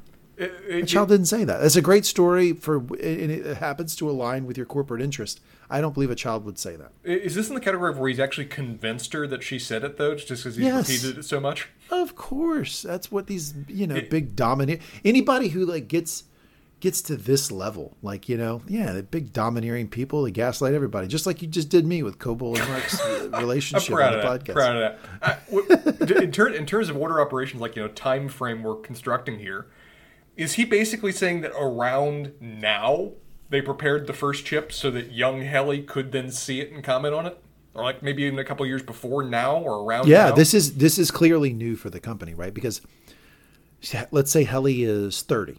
yeah. Um, It would have to be about twenty to twenty-two or three years ago when the prototype was made. It would be around our 2020ish kind of period, based on the time frame that we're painting. So they're saying that you know. So now, now, his- right now, Lumon, right now, Lumon is making the chip, folks. That's what they're telling you. God Somewhere help in the us. world. Yes, that's what I'm going for. Is that they're there. saying there's a company out there making these chips. Hey, I haven't told you where I am this week because I, I got a different background here. Of course, crap, listeners can't see that, but you Yeah. can see it. I'm uh, I'm at a, a con- work conference this week, mm-hmm. um, but we are at a facility um, that is like a all like a, it's a it's a resort that you go to and you don't leave type of deal. There's a cafeteria. There's like a little like place to buy stuff. You don't. You're not supposed to leave the campus The, of this. the vacation is thing. here. guess what this used to be so this is a, re, a converted facility that used to be a xerox world training headquarters in the 1970s Really? i bring all this up to say this fucking place looks just like Lumon it looks I could it picture looks that. like it was because it was built in like late 70s Oh, yeah. with that like and it was like rich which is at the art time. style, straight up for the show. It is like I'm walking around here like God damn it! Look, so anybody who wants to know, like I, I don't mind telling you where because by the time you hear this, I'll be gone. It's the the National Conference Center in Leesburg, Virginia. Google Mm-hmm. that shit. Google the images. I'm staying in Lumon for a couple days while I do this podcast for you. Which, It's like, which, uh, which you is a coming out of method the, actor. Which you is coming out of this place? I got to ask now. That's a great question. Yeah, I might not remember that I agreed to do Silo. Uh, yeah, it's it's definitely method acting on my part, but that's where I am this week. It, it really reminds me of it. But yeah, yeah, that's um, I guess that that timeline does line up. That they're making the prototype right now. Eight year old Helly is somewhere, and uh, in in 25 years we're gonna have a real moral conundrum on our hands. Mm-hmm. Um, so he says after this propaganda gaslighting that, that, that you said that everybody in the world should get one, he says, and they will. Because of you, they'll all be Kier's children. So I guess the family even talks in that sort of like strange, These are weird cultish people. way. These are weird people. They're not trying to be normal. They don't need to. They're rich. They're just doubling down on the I'm in a cult mentality. She looks at him with a tight jaw. She forces a smile.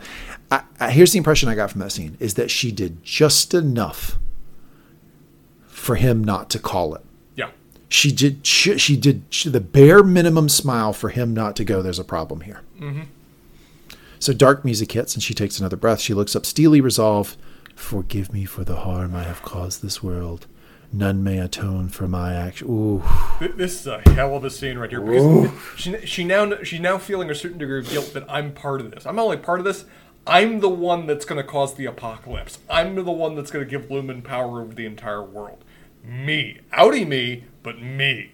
She's wrapping that up into the the what was it? The break room punishment uh, mantra that you'd have to go through every single time. Yes, the the thing that she learned to say to say you're sorry, basically, is the thing that she's repeating now over and over again when she figures out what outie Helly has been doing. Powerful scene. And then there's a one point in here where she goes, "None may atone for my actions but me." And then she looks up, and I feel like the idea hit, starts to take shape of what she's going to do. Yeah, this is and how she I goes, atone. and only in me shall their stain live on. And I can, all I can be is sorry, and that is all I am. Close up on her face, music hits, and then we're back with Irving. He's walking around his apartment. He grabs some keys, a jacket. Question: How does he know to get a jacket? How does he know what the weather is? Again, just it, the the level of what the knowledge is and what the knowledge isn't. I don't understand it yet. I feel like the the Irving part of this wasn't that strong. I, I wasn't sure Irving knew how to drive. I'm not sure why he would know how to drive. He seems like Well, they tease with that concept. Yeah. they tease with that concept because it, it looks like he kind of doesn't know what he's doing when he s- first starts, right? It almost seems like he knows how to drive, just not this car. It's all, it's, it's that level of Yeah, that sounds memory, right. Muscle memory in there, but no prior exposure to this particular example of it. and maybe he hasn't driven in a while, right? Like that that kind of deal. was, deal. He steps outside. He looks around, not sure which, sure which car is his, but his key tag on his keychain helps him piece it together. He finds the car. He gets in it. He puts it in reverse. He pulls out. He's a little jumpy, I would say, when he first starts. Hits the accelerator, takes off. Now he's driving around. Would you have brought the dog? No, no, um, I would not because I, you I don't I wouldn't know. let radar go. I got a dog. No, because you don't know when you're going to flip, and you don't know if you'll get in a car wreck if you flip. Because he, he shouldn't be driving, and No, he he should shouldn't. he know he knows he shouldn't be driving. But getting to Bert is so important uh, that he's willing to risk other people's lives. Um, I, I'm not a big fan of Irving this episode. Then we get, and not just the plot. It's like, come on, dude! Like you're going to get behind a car, I like know. It's it's you're going to fucking kill somebody, you fucking moron. This is an unnecessary risk. Then we talked to uh, Mark talking to his sister, and he had. He's totally off ah! camera. Oh, I'm so pissed. He told her off camera. Damn it. But it, it's, it, I don't know. Somehow, like usually with those off camera reveals, I feel like they're lazy. They could have very easily done it on camera. I feel like um, they wanted to create that feeling in you, and it worked perfectly. I don't know. It, it, the whole thing always left me wanting more from his scenes. They, they want to make these scenes jagged. They don't want to make them perfect puzzle pieces that link together. They don't want to give us complete images because our characters are struggling to play catch up. Our characters are overwhelmed by the moment. Our characters are just seeing colored lights and trying to assign some meaning to them. So it fits into that just level of confusion that's an undercurrent for the whole episode. And I, the scene, this scene here is so good, I don't care. It gives me all I need to, and then goes better places with it. Fantastic. Fantastic way of putting it. They want to keep you like sea legs. They want to keep you a little bit unsure of your footing through this through the episode, and it does this right. So she says, "You swear you're not fucking with me." Mm-hmm. He says, "Just this is so insane." And he goes, "Yeah, they need to send people down to check every inch of that place, like inspectors or whatever. Is that a thing or whatever? Like, so he still is like funny." Innie Mark is still pretty funny with her, right? And she says, "Yeah, there are inspectors. Mark is, Mark has been. I mean, out here you have been. Really interesting phrasing. Mark has been. I mean, out here you have been trying to figure out what Lumon does, what to do. And I put in parentheses. I'm impressed that she's immediately able to mentally grasp that she's not talking to Mark. She is the only person, the only person that assigns that kind of individuality. Everybody else just tries to, you know, a distant other, whatever else. She is meeting this guy right here as an individual in a way that we have not seen commonly assigned to Severance previously. Yeah, she's she's explaining like the the other guy that I know, and she's able to do this On so the fly. fast. Devon, She-. Devon is the real. she's fucking real high up the MVP rankings. Mark says, "Okay." Mark says, "I just, I just want to know why. I want to know why he put me in there." And he seems hurt. He seems does. like he is. He wants to think the He's best of his ups- exactly, and he's he's he's confused why his outie would do this. And she explains. She says, "You lost your wife. He lost his wife a little before you started at Lumon. It was a car accident, but at first you tried teaching. I was a teacher, yeah, a professor of history." You tried to go back to teaching three weeks after she died, and it was a disaster. And I can only imagine what that looked like, and I don't want to see any flashbacks. Says she was still in your veins, you know, making everything hurt, which is why I guess you thought the severed job would. He hoped you'd be spared the pain. Oh, what a great callback mm-hmm. to the point that Petey made in episode two, which is you carry the hurt with you. You have it down there too. You just don't know what it is. Yeah. It's such a wonderful way of expressing why Mark did what he did, what the motivations were for all of that, you know, the idea of pain carrying through. Because I don't know if she could have put it better to make innie Mark suddenly be on outie Mark's side. To actually understand with him, to view him in a way more positively, I think, than anybody else does their outies. Because immediately he gets a smile on his face, like, oh, I get that. Mistake, but a well intentioned one that I understand and I appreciate. And I don't think that Devon is misrepresenting the situation. I don't think either. No. because I don't think that outie Mark, uh, Mark outie Mark tries not to think about it, but I do think that outie Mark believes that the innie life is a reprieve from what he has. He views that he views the outie experience as the person that's in hell, and he can only imagine that whatever innie Mark is doing has to be better than what his life is Which like. Which is delightful because it's the exact switch of what everybody else is using severance for.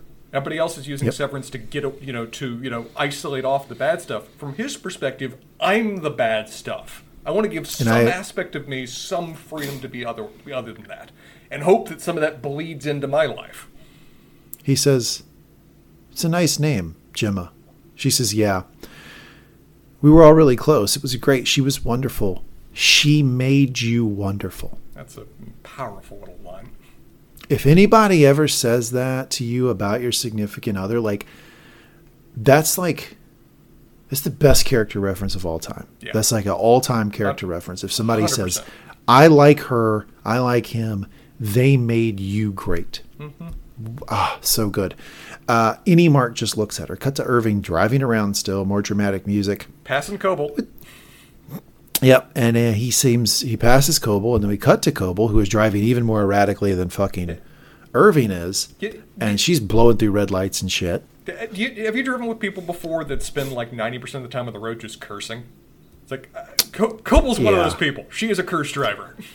Yeah, she's got a lot of repressed anger for sure. Uh, yeah, it, it probably you know it's usually the people who have repressed anger. It comes out Yeah. in situations like that. Uh, that or control freaks who are upset every time they get on the road because they can't control their people's behavior. and That makes them crazy. Milchick finally answers his phone. They told me not to talk to you. The goddamn OTCs have been triggered. Marquez says it's fucking NA. Milchick says that's not possible. He says it's Dylan. They've been plotting this all along. So she fucking Cobel She put it together. She at least knew she got to know the innies through all of her weird voyeuristic stuff because she knew immediately they've been plotting it. Dylan is still there. They did all this through the waffle party. Like she pieced it all together he says well helly's at the galley she says i'll take care of helly i'll fix it like i fix everything so she's back on the Lumon Yeah, rolls I'm in charge mind, I think. now. She seems to think that she's got her job back. Get to the security office to shut it down now. Milchick not in a position to argue, just a shit and takes off in a run. I'll tell you this. I'll tell you this about my guy Milchick. Mm-hmm. Fantastic dancer. And he's the type of dancer who's really good because good dancers don't need a lot to be good. Good dancers Yeah. can show you they're good dancers with just their shoulders, right? Mm-hmm. He's that type of guy. Awkward fucking runner. I'll tell you that. He looks terrible. Bad form. I, I, I gotta say, is a character that has just so perfectly embodied the physicality of their character, I gotta give the actor who plays Milchick just top marks. That run tells me something about the dude. Yeah, it does. It, it, there's a little backstory there, which is that he's like, he's in reasonably good shape, but he is not. He is not a guy that sprints that often. And this is an uncom- Particularly not in he is- business dress. he's pushed himself to like the brink here in trying to get to Dylan, and that's why it looks a little flailing and awkward. I, I agree. I think it's wonderful physical acting. So we get a little shaky cam. He tries to open the door and it jams. He yells, Dylan, I know you're in there. Open the door. And he just goes, Fuck you, Mr. Milchick. Represent. pushing. Black Panther salute right here. Fucking, I'm right there with you, Dylan. We love you. Cut to uh, Mark and Devon. Ricken knows a high end journalist in New York. So now they're talking Hey. through how can we get this information out. Mark, only one sticking to the fucking plan, is actually communicating we need to get this information out, right? And a lot of things go awry at the end of this episode. They do. But this kernel's there. I'm I'm let down, but this kernel is there that Devon knows. I just talked to this guy, and this guy, no reason to lie, every reason to tell the truth, is telling me that severance is a problem. I got to get this information out, and she's got a mechanism to do it because Ricken is at least connected enough to publish multiple books. Oh, yeah. You know, like she, I don't think she's lying when she says he knows journalists in New York. That doesn't seem like the type of thing Devon would lie about. So there's that kernel. I'm, I'm excited about that. He says, and you think this is Mark, and you think that's better than the police? And she says, well, yeah, Lumon has their hands in many pies. Sorry, do you understand metaphor? She's like, Fair. He's like, he says, yeah, hands in pies. I get it. I, these two, she knows she's not talking to her brother, but they still have a little bit of a rapport right away. And of course you would. Of course you would, because it was, as we discussed, the the severance was a break in his memory at some point in the not too distant past. It, that's still Mark. It's just Mark with a blank slate. Yeah, so of course they get along. So Mark doesn't know who you are, but it's still the dude that's there. Yeah, of course they're getting along. She says, uh, I think we have to be really careful about who we talk to.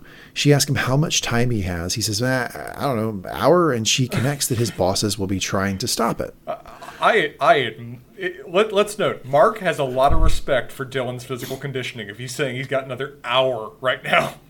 Well, Mark never saw the multiple places he's supposed to touch, right? Because Helly just brought the page back. She, Like- he's only he, That's fair. He was in the room, but he probably didn't really put it together where the switches were. Jesus, I totally forgot. Cobel, Cobel, why is Cobel here? And Devon's like, what? Mark's like, my boss from Lumon. Cobel, she here at this party. I mean, she's dressed differently. Purple dress, silver hair, flowy hair. It clicks for Devon. God. And she just goes, Jesus Panic. fucking Christ, as she takes off. Because the thing she did before she came to talk to Mark was hand her child to this person. Yeah, I have handed my child to a to a cult member, crazy woman.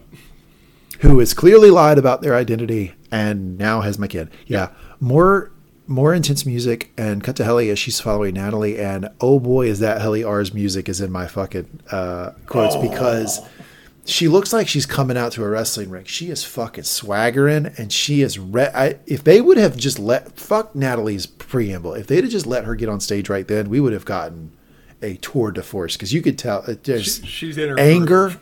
She's swaggering. She's ready to do this. Hundred percent. Cut to Mr. Milchick, She, who's trying. She's got her equivalent of the Ace of Spade playing her head right now. Yeah, she's got she, whatever that is for her. It's planned.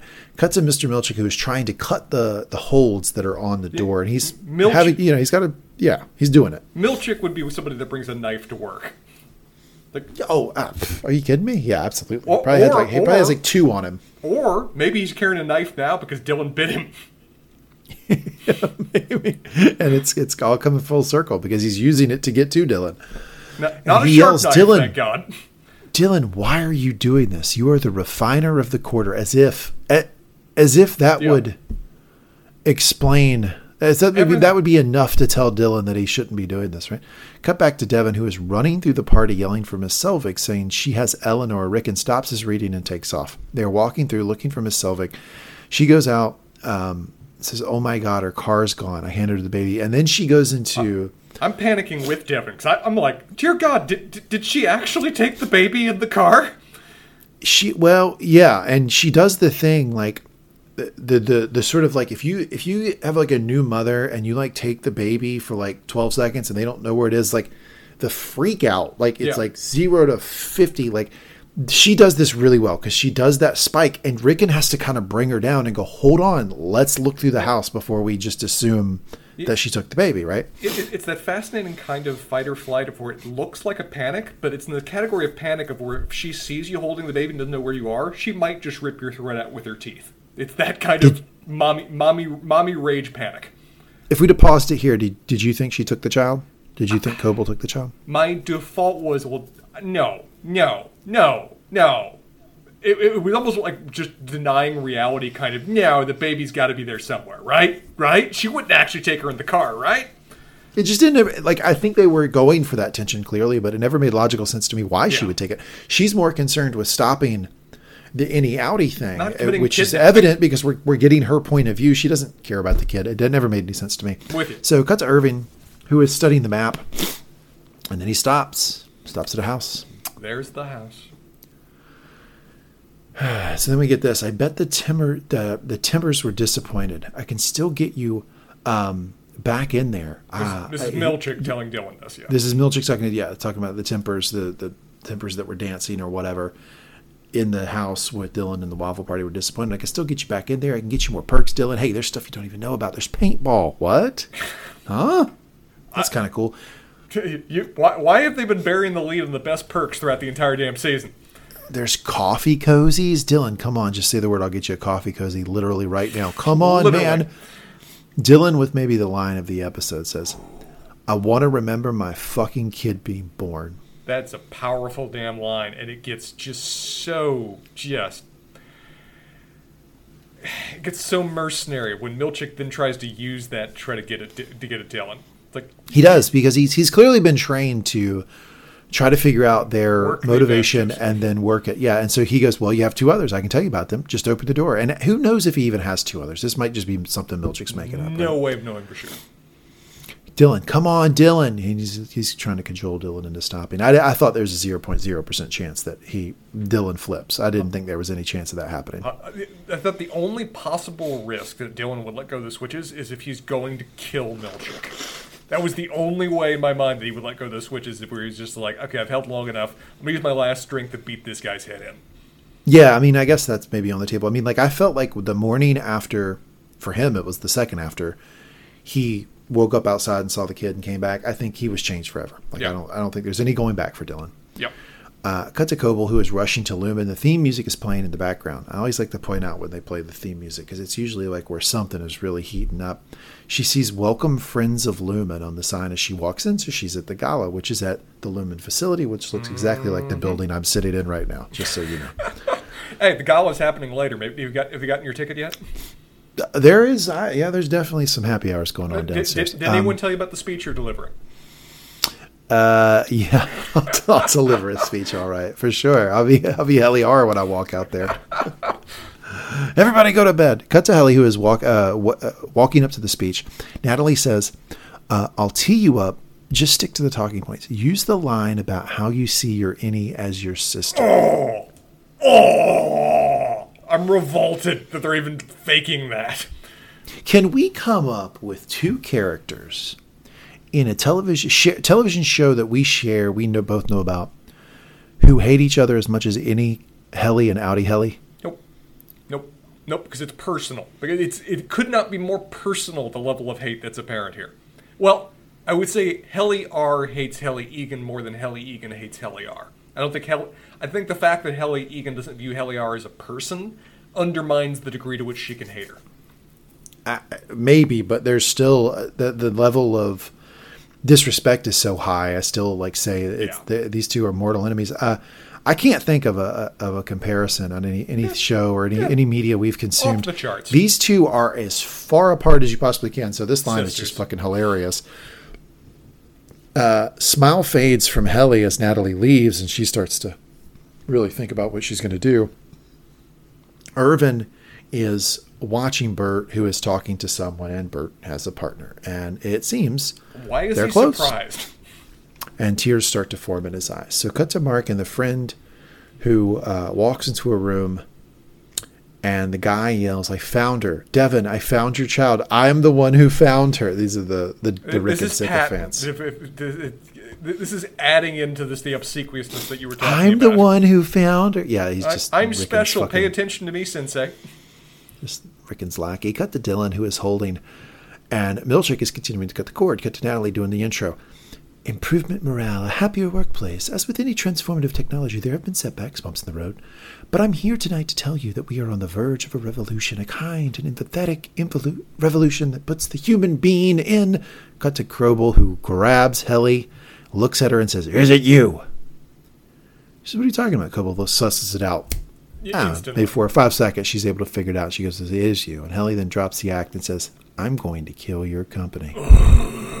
I'm cheering. Cobel screws her Don't know face what's going up to happen, but says, I want to see it. Cobel says, "Your company? Who the hell do you think you are? No, you're. Fr- this is the and Cobel. like, here's the thing. This is rough. It you know like Yoda might have been fired, but Yoda's still Yoda, right? Like Yeah. Cobel knows how to pull these tricks. That, that what like where Milchick is a Jedi Knight, and he's like trying to suss out like what's the motivation Yeah. for Dylan, etc. Cobel cuts right to the heart of it, and it hits her at a place that she doesn't even know Cobel knows. Yeah. because she goes, "Your friends are going to suffer. Mark will suffer." And just hell, continues with that. You'll be long gone, but we will keep them alive in pain. It's like, yeah, we can't hurt you. You're you're you're you're, you're an Eagan, but the, everyone you you Helly R care about, we have them forever. and then you're on. And she's pulled to the stage. She gives a tortured look back at Miss Cobel. I mean, just she could rip her throat out with her teeth at this Oh, point, I'm sure, by saying that thing of I'll fucking I will make Mark hurt for this if you do it. And we see Irving, then Mark, and we hear Helly because they're doing a lot of switching now. And we hear Helly uh, introduction to the stage. Mark then picks up a photo and looks at it, and there it is. When Yep. he picks up the photo, It's there happened. it is. That's and just to answer my own question from a few segments back. I cared more about Mark finding out that his wife was fucking Miss Casey Than anything else. than Helly at the gala by factors. Yeah. And I cared about Helly at the gala. It's not that I didn't care about that, but the- I I was the whole show for me at this point was almost will he figure out that his wife is still alive? I, I, I was telling you at the end of the last episode. I'm more invested in Miss Casey getting the hell out of that, getting out of that hellhole that she's presently in than almost anything else in the show. So Mark finding that out, nothing else in this episode compared to that, and I was still invested in everything else.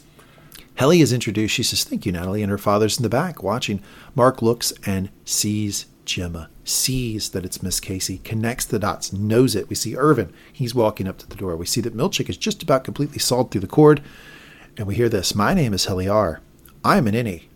And There's- everything there's you've been told laughter. about Severance, everything you've been told about Severance is a lie. So she makes the decision that it's more important that she do what she can Pop to destroy off the system of severance than protect Mark and her people, right? Like Mm-hmm. because that's what that's what Cobel Cobel was giving her that sort of like Occam's razor type deal, right, or whatever, like a, a, a knife's edge. Let, us say Mm-hmm. knife's edge. Like you can do you do this or it's gonna it's gonna flip, right? Like I, we are going to if you do this, we're going to make them hurt, and and she clearly was affected by that. The look she shot Cobel, and she does take a beat, but she decides to move forward with it anyway. And I gotta say, I think she did the right thing because like I'm not sure that her going up there and giving a full throated endorsement of severance was going to save Mark anyway. Nope. Like Mark was probably always fucked. Mark's innie Mark innie Mark. So assuming she needed to ever go yeah. back. So she needed to do what she had to do. Sure. Oh, assuming they go back. Oh, me and Mark's going fucking back now. Yes. Are you fucking crazy? All of them are going back. Maybe we'll see. All of them. All I promise you.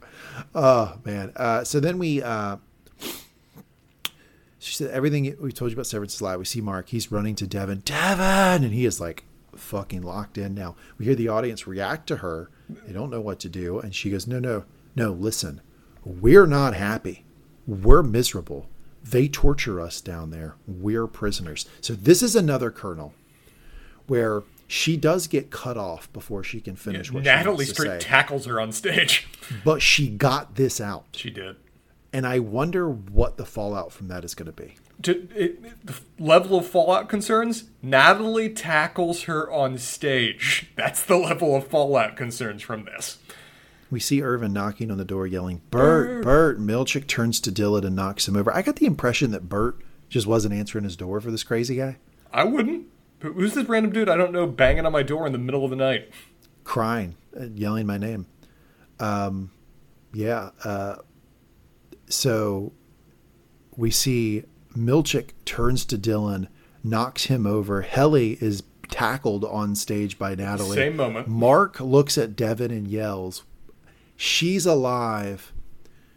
And then it all flips back over because Dylan is tackled by Milchick, and it all flips back. Now, I got a couple questions for you about the final seconds of this thing. Please. I think the clear worry. I'll speak on behalf of all the fandom here, Yes. as I as I'm, I've been given authority, vested authority to do. As you often are, Union. The worry that we all have is that Devon is going to think that she's alive means your baby's alive, that the child's alive. We found the child. My question for you, though, Spencer, sleuth that you are, man who predicts everything in the show, we- let's call him the Severance Whisperer, did he have the picture of think- Gemma in his hand? I think he does. I don't know for sure. I couldn't tell. I think he does. We didn't see him put him down. We did not see him drop it or put it down. No, but, we, but when the, the shot of but the shot of him yelling at Devon, I, his hands aren't visible, Yeah, so I don't know out of the camera frame. because that would tell the story, right? If he 100%. has the hand, if he has, he's yelling, if he's yelling, she's alive, and he's got the picture of Gemma in his hand, and he flips back over. I think I, I have faith in Devon. I think Devon will piece that together. now, Devon's, if he Devon's a smart one. if the picture's not in his hands, Harder. I think everybody, I think everybody's just going to sweep that under the rug as he was thinking it's the child. We'll see. I think everyone's still everyone in the room that isn't Devon is going to default to that anyway. But whether Devon, as you say, a lot is going to hang on whether that picture is in his hands. It's still a weird Okay. thing from Devon's perspective for innie Mark to yell out. Maybe she'll unpack that over the season, if, even if he isn't holding the picture. She doesn't realize that right away. But if he's got the picture, that's a whole new ballgame. What a season, man! there you- what an ending there you go, sir. season. recap over. That's the recap done. All recaps, all scenes from season one have been recapped and done. My work here is done. I'm gonna kick back, sit back, Spencer, give me some lines of the episode. I want to pick one. I got some. I got some options here, man. There's a few. Um, early one, Gabby. This is Helena Eagan. Ah, first is like the shock moments of the characters that, Yeah. that have that have that drop. That's a big one. Uh, Mark's, uh, you already read it, but the "How's our baby?" line. That was just an amusing moment between characters, just to see, as you said, how much they're already interacting as if they're siblings, even though, from Mark's perspective, he only realized that a moment ago. Um, the the line that you, we talked about of where it's Gabby, the senator's wife, is that her name again? Something like that. Yeah, yeah. Uh, but the back and forth of she couldn't find the bottle and the wow three kids, but you know couldn't have done it without a little help. I mean, the idea that some people would want to outlaw severance just for proving our theories we already had about what Gabby's using severance for. Uh, you recited it so, uh, but all of Ricken's speech about the consider the power of the author, uh, going through the, the cat eats the shrew, it's almost mad libs in terms of like Ricken's writing style on the page, but it is perfect for the characters in the given moment, and it's could not be resonating more with Mark right now. Innie Mark, anyway. Uh, funny line just from Rebecca, but it was transformative. I'm gonna have to change my name again. Man, man, Ricken's got some weird friends. Tough hang that Rebecca. Uh-huh. Uh, the whole hamburger waiter thing and the vulnerability associated with that about you know Ricken lamenting Jesus, why do I even open my buffoon mouth? That, was very humanizing for the character, as was everything that followed there too. About you know, um, I'm well aware of how you how I how I come across to you, um, that apologizing for making Mark feel less than, talking about their hike again and the friendship. In terms of efficiency, that was a very effective paragraph of lines to get me completely turned around on a character. So kudos to that. A scream moment for me of the episode, but okay, thanks, Miss Cobel. Ah! I was freaking out when Mark when Mark made that mistake. Not even necessarily mis. He, he doesn't even know that's a mistake necessarily. He doesn't know that Well- she's a different name. This is tough because it's like I, I've thought about this. I don't think it's a mistake. I do think there was an opportunity for Mark to think through and realize, ah, there's a chance she may go by a different name. I probably shouldn't use names here. Like, there's the, there's the It's space for him to unlock that in a re like it's reasonable to suspect that he could unlock that if he thought about it long enough but Mm-hmm. he was everything was going really quick and he was also trying to just get away from her because she was pressing him about what about this thing you were just talking about so final ruling not a mistake but missed opportunity Missed opportunity or unnecessary risk, even if it wasn't a mistake. i like that too that's good Uh, next three for me are all speeches by Eagan's. Uh, yeah okay uh, the whole recording from from Helly uh, Eagan on the Apple display monitor, talking about severance and what it means to her, and you know all, all the things associated with that. It's a horrifying little speech delivered by Helly Eagan, but it's a very effective, both helping us learn more about the character, but also confirming to us in a way that we did not previously understand, but now the pieces are coming together what the whole overarching plot for her of the season has been for this marketing push uh, from her dad. That little just entirety of him about you know crying in his bed when hearing about what the innie did to her, and then going through the grandfather and the ship, and the whole "you'll be there at my revolving," all that, and then ending with "they will because of you. They'll all be Kier's children." That is a weird ass dude, and he's selling the weird just well in a very concentrated series of lines. And then, most powerful one for me of all three, though, is uh, Helly R there just reciting again the break room chant. Forgive me for the harm I've caused this world. None may atone for my actions. Pause, but me. And only in me shall their stain live on. All I can be is starry, uh, and that is all that I am. Man, was that just made so powerful by having that repeated again from so many times we've heard it before, but now in a way that is empowering for the character. Spencer, when you when you make a mistake at work, do you repeat something similar to yourself over and over again? Not those exact words, but please stop calling me the fuck out. this is fun. This is funny because he's a perfectionist. God, that bleeds in in some way. I'm thinking about that now, you son of a bitch. Uh, you know what? Would you know would be great is like the next time you make a mistake at work, you should you should remember I said this and then jokingly say those words to yourself. It'll break Too whatever real. Too dealing- real. It'll break whatever you're dealing with. You, you already recited it, but Devon's entire summary to Mark about his wife and about that loss, that is just a great series of lines and a great series of moments associated with all that. Great stuff. I'm gonna tell you this. I, I've I've staked my claim. Ricken's okay by me. Good deal. Uh, just as the like, sheer moment of the episode, fuck you, Mr. Milchick, yelled by Dylan, got to rank high right there. Uh, oh yeah. back and forth between the two, where they're talking about. I mean, when he's try, trying to seduce Dylan again. Dylan's firing back. I want to remember my fucking kid being born. Jesus, that's a powerful line. Milchick then trying to subvert that and bring that in. It's a great tension, tension of interchange between the two. Uh, f- again, just a funny line from how weird uh, Ricken's friends are. But Devon, I got her. Devon, she's here. I found her. I found your child. I'm the one who found her. Also, like physically forcing his way past Mark to get the baby too. is great. Um, Helly's uh, a good fan. Helly's exchange with Cobel, with Helly focusing on "I'm going to kill your company," straight up cheerworthy. And then, like you said, the just series of closing lines of the episode. Helly on stage talking about them being prisoners. We're not happy. We're miserable. They torture us. Bert hammer uh, Irving hammering on the on the door, yelling Bert, and Mark all timer yelling out just as a closing line of the episode, leaving us in a delightful, ambiguous cliffhanger of a moment. And this is a cliffhanger sold right. Cliffhangers occasionally piss me off, but this one's well done. But that, all that scene ending with Mark yelling, "She's alive." What a great way to wrap up this this episode, and great way to wrap up this season. I said sometimes cliffhangers don't land with me just because they seem just more marketing than well earned. But this is a hell of a moment, in part because just so much occurred in this episode. So co- maybe an overly large collection of lines for you, man, but there was a lot going on. I don't think there's a clear answer this week. I don't think there's one line that like you everyone would agree. Like I, bet- I bet if you did like you crowdsource this, it would be like 25% think this, 20% think this. Yeah. Like, it, it, it's there's not a, clear A line. plurality For me, rather than the majority. So when that happens, I always default to what impacted me the most. So I'm not stating that this is like the best written line of dialogue, and I'm not stating it's what's going to be the most important for you. I'm saying the thing that hit me uh, hit me the most is this exchange. It's a nice name, Gemma. She was wonderful. She made you wonderful. Great, powerful moment. That's right what I'm, there. that's what I'm picking because it's.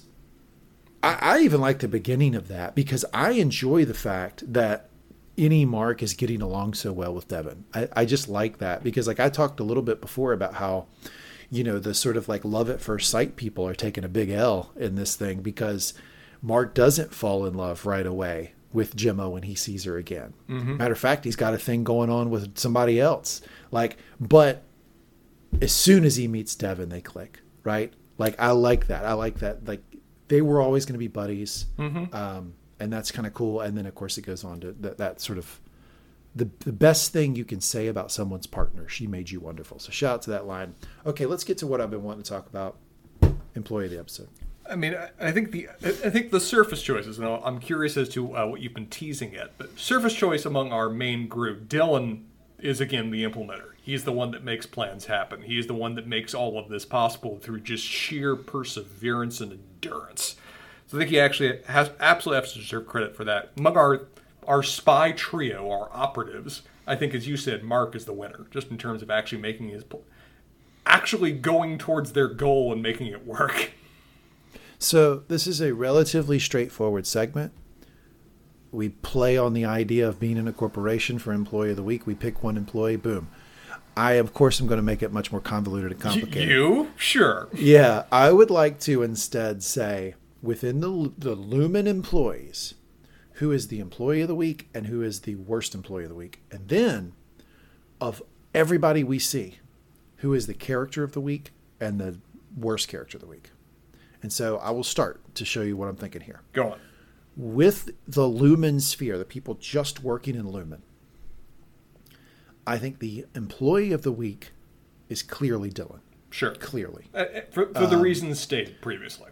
we we have got our, our fans are cool. They do a lot of proactive stuff, and like one of the things they've been doing is like proactively feeding me votes on who they think is best line of the or uh, employee of the episode, and a lot of Dylan votes this week, as you might imagine. Not surprising. The worst, im, the worst Lumon employee of the week is Natalie, because of this reason. They are going to have to try to play off what Helly said later. Tackling's They're going to have hard. to. The tackling they cannot. They, they cut the mic. Exactly. Do anything other than show panic because she, but her tackling to Helly, that no matter what they say now, the people in the audience are going to know It's real. Nope, that was real because she never would have tackled the heir to the Eagan throne like that if she didn't think it wasn't Helly Eagan. Th- There's no chance at plausible deniability anymore. She couldn't have thought it was Helly Eagan because she never would put hands on somebody, never put hands on an Eagan like that. So, worst decision of any uh, Lumon employee of the episode goes to Natalie. She takes the big L.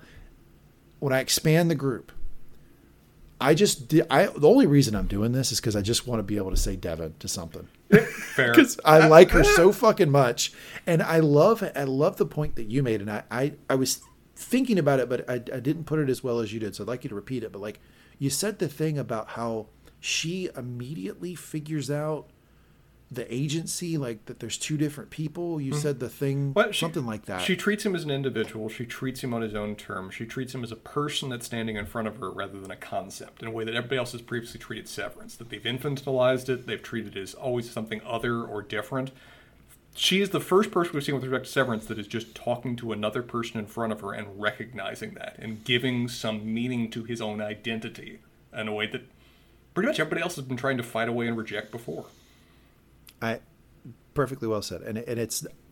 I can't imagine that's an easy mental exercise, and I'm not sure I'd have been able to do it as fast as she did. So mm-hmm. shout out to Devon, and she just is generally awesome all the time. Otherwise, and then I'm going to throw it L over to Bert's way because What did Bert do? Open the fucking door, Oh dude. God! The God knows your name. Crazy person He knows your banging name. on your door.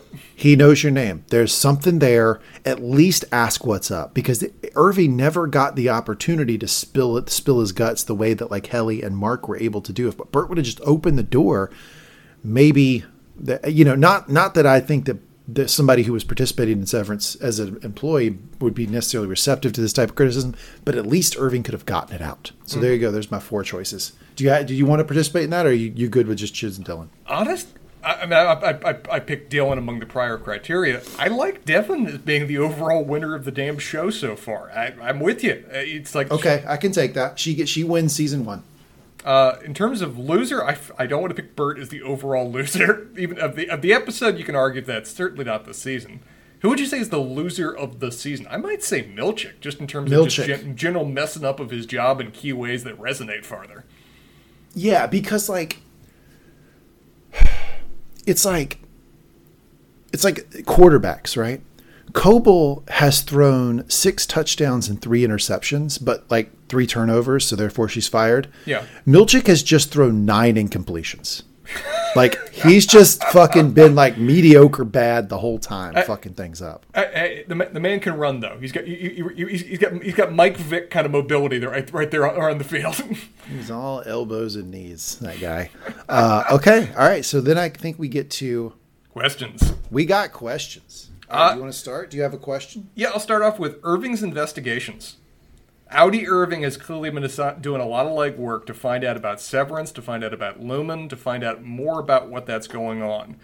And I want to connect that in some way to the paintings he's been making, to his knowledge of that elevator, to his knowledge of what was it? Um, what was the name of that wing that that, that, that they sent Miss Casey to? Oh yeah, the um, like like de- God, what was like decommission or something? I don't. I don't I, I, got it. I got it right here. It is the send her to testing floor. testing floor.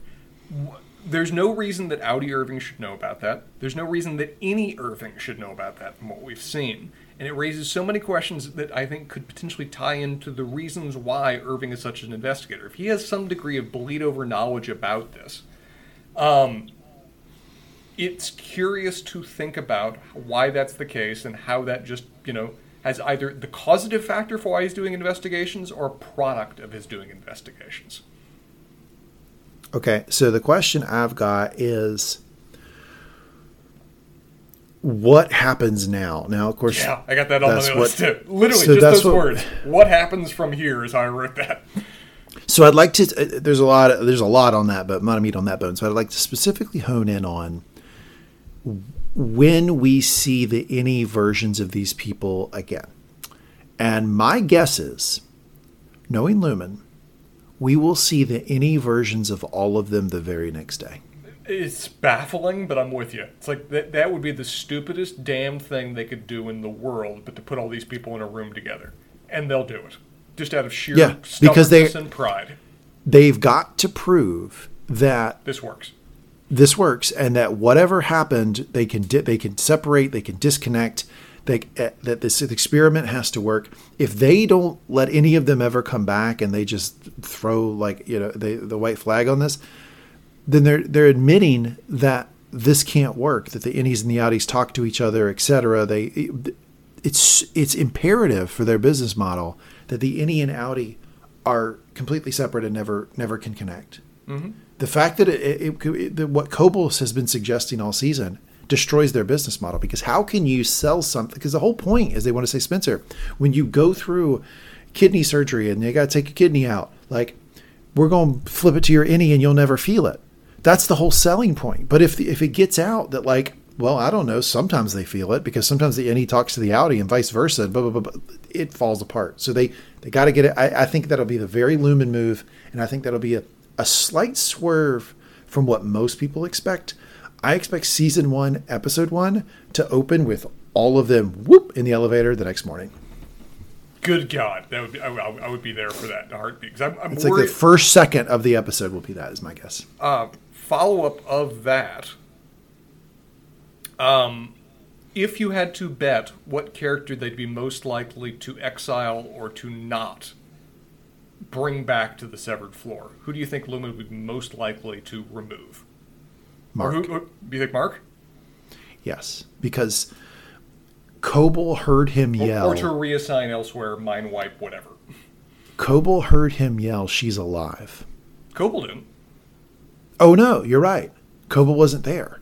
So, th- so uh, th- that was all predicated on the idea that Mark knowing that Miss Casey was his wife is the thing that will break the system. It's Like he can't, he can't know that. They have now, yeah. So I was thinking Mark, but now, yeah, you're right. I, that was a, a mind. So I'm gonna say Helly then. That yeah, that this has been a, a danger to the to the Eagan family in a way they can't repeat. The, whatever happened with Dylan, they will act like it was. They'll just send Dylan home like normal. Like it won't even be. Like it, I, I don't think Dylan's outie will have any clue that anything happened.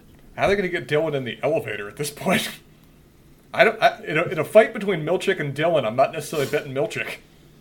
That's true, and they don't have any other security. Their security guy died during the Yeah. season. They haven't seemed to backfill that position. Okay, let me ask my my final question here of the episode. Sure. Um, yeah. So,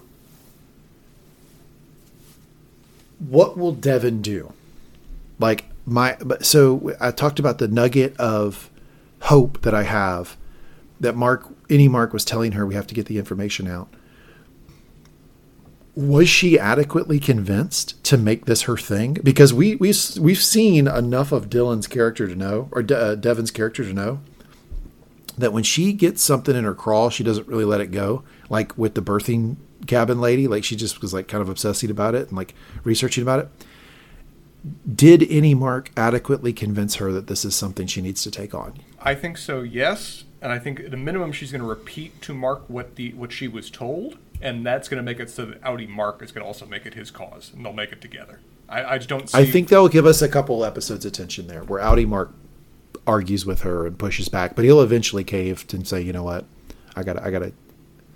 There's no reason to lie here, right? But I could see a little bit of tension early on with that. Well, I, I think outie Mark's going to resist wanting to go back. I think he's going to look at that and say, "Well, no, obviously I can't go back. I didn't want to go back in the first place, and now with all this, no, obviously I'm not going back." And then in some way, it's going to then come up and be revealed between the two of them that it's his wife down there, and that's going to propel him to go back into the program, whatever else, to try to do something about that. Ah, so you're thinking that we start with Marcus quit because they did focus on that a lot of him saying I got a life change, etc. Mm-hmm.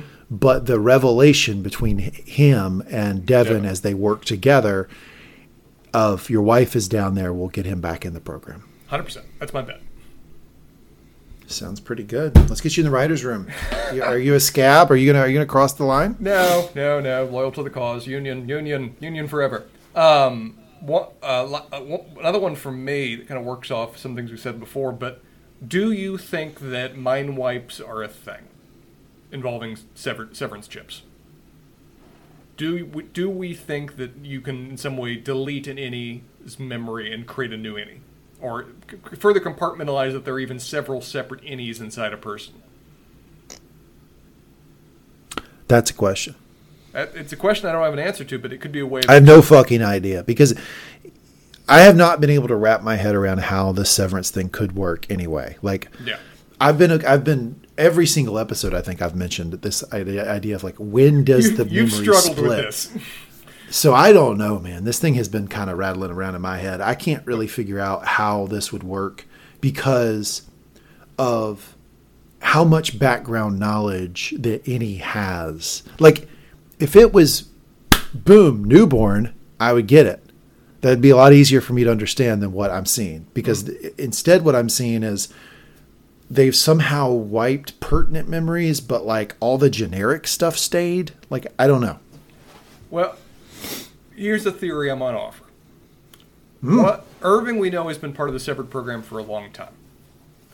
What if we At think least been- more than at least more than two years. what if he was part of the severed program before, and the revolt actually was real? What if he was one of the, one of the original members? Maybe even like they've emphasized the fact he's a veteran. Maybe they fucking marketed those chips as part of like you know the, the uh, Veterans Administration kind of thing. and he was actually part of this program to a certain degree before there was a revolt. He was sent down to the to the testing floor or whatever else, and that's why he has a memory of it. But they got rid of that memory and they recreated a new Innie Irving that we now see that it's the loyal follower, whereas previously he was the you know leader of a revolt, whatever else.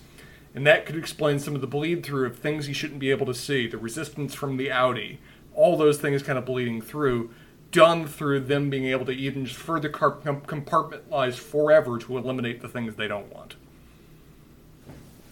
It would be on the nose for the character whose backstory proves that there was a revolt to be the character who questions the revolt while they're in the innie state. That would be a very severance show thing to do. That Yeah. would be something. That sounds right. Yeah, it sounds like you're on the writing staff because you've you predicted half the damn season as you went along, and now this this all sounds right to me. Yeah, it sounds pretty good, Spencer. I, I, I think we'll leave it there then with you celebrating me. These are the theories I'm offering, and I'm excited to find out the answers as time goes on. Whenever Yeah, the only- return to this show.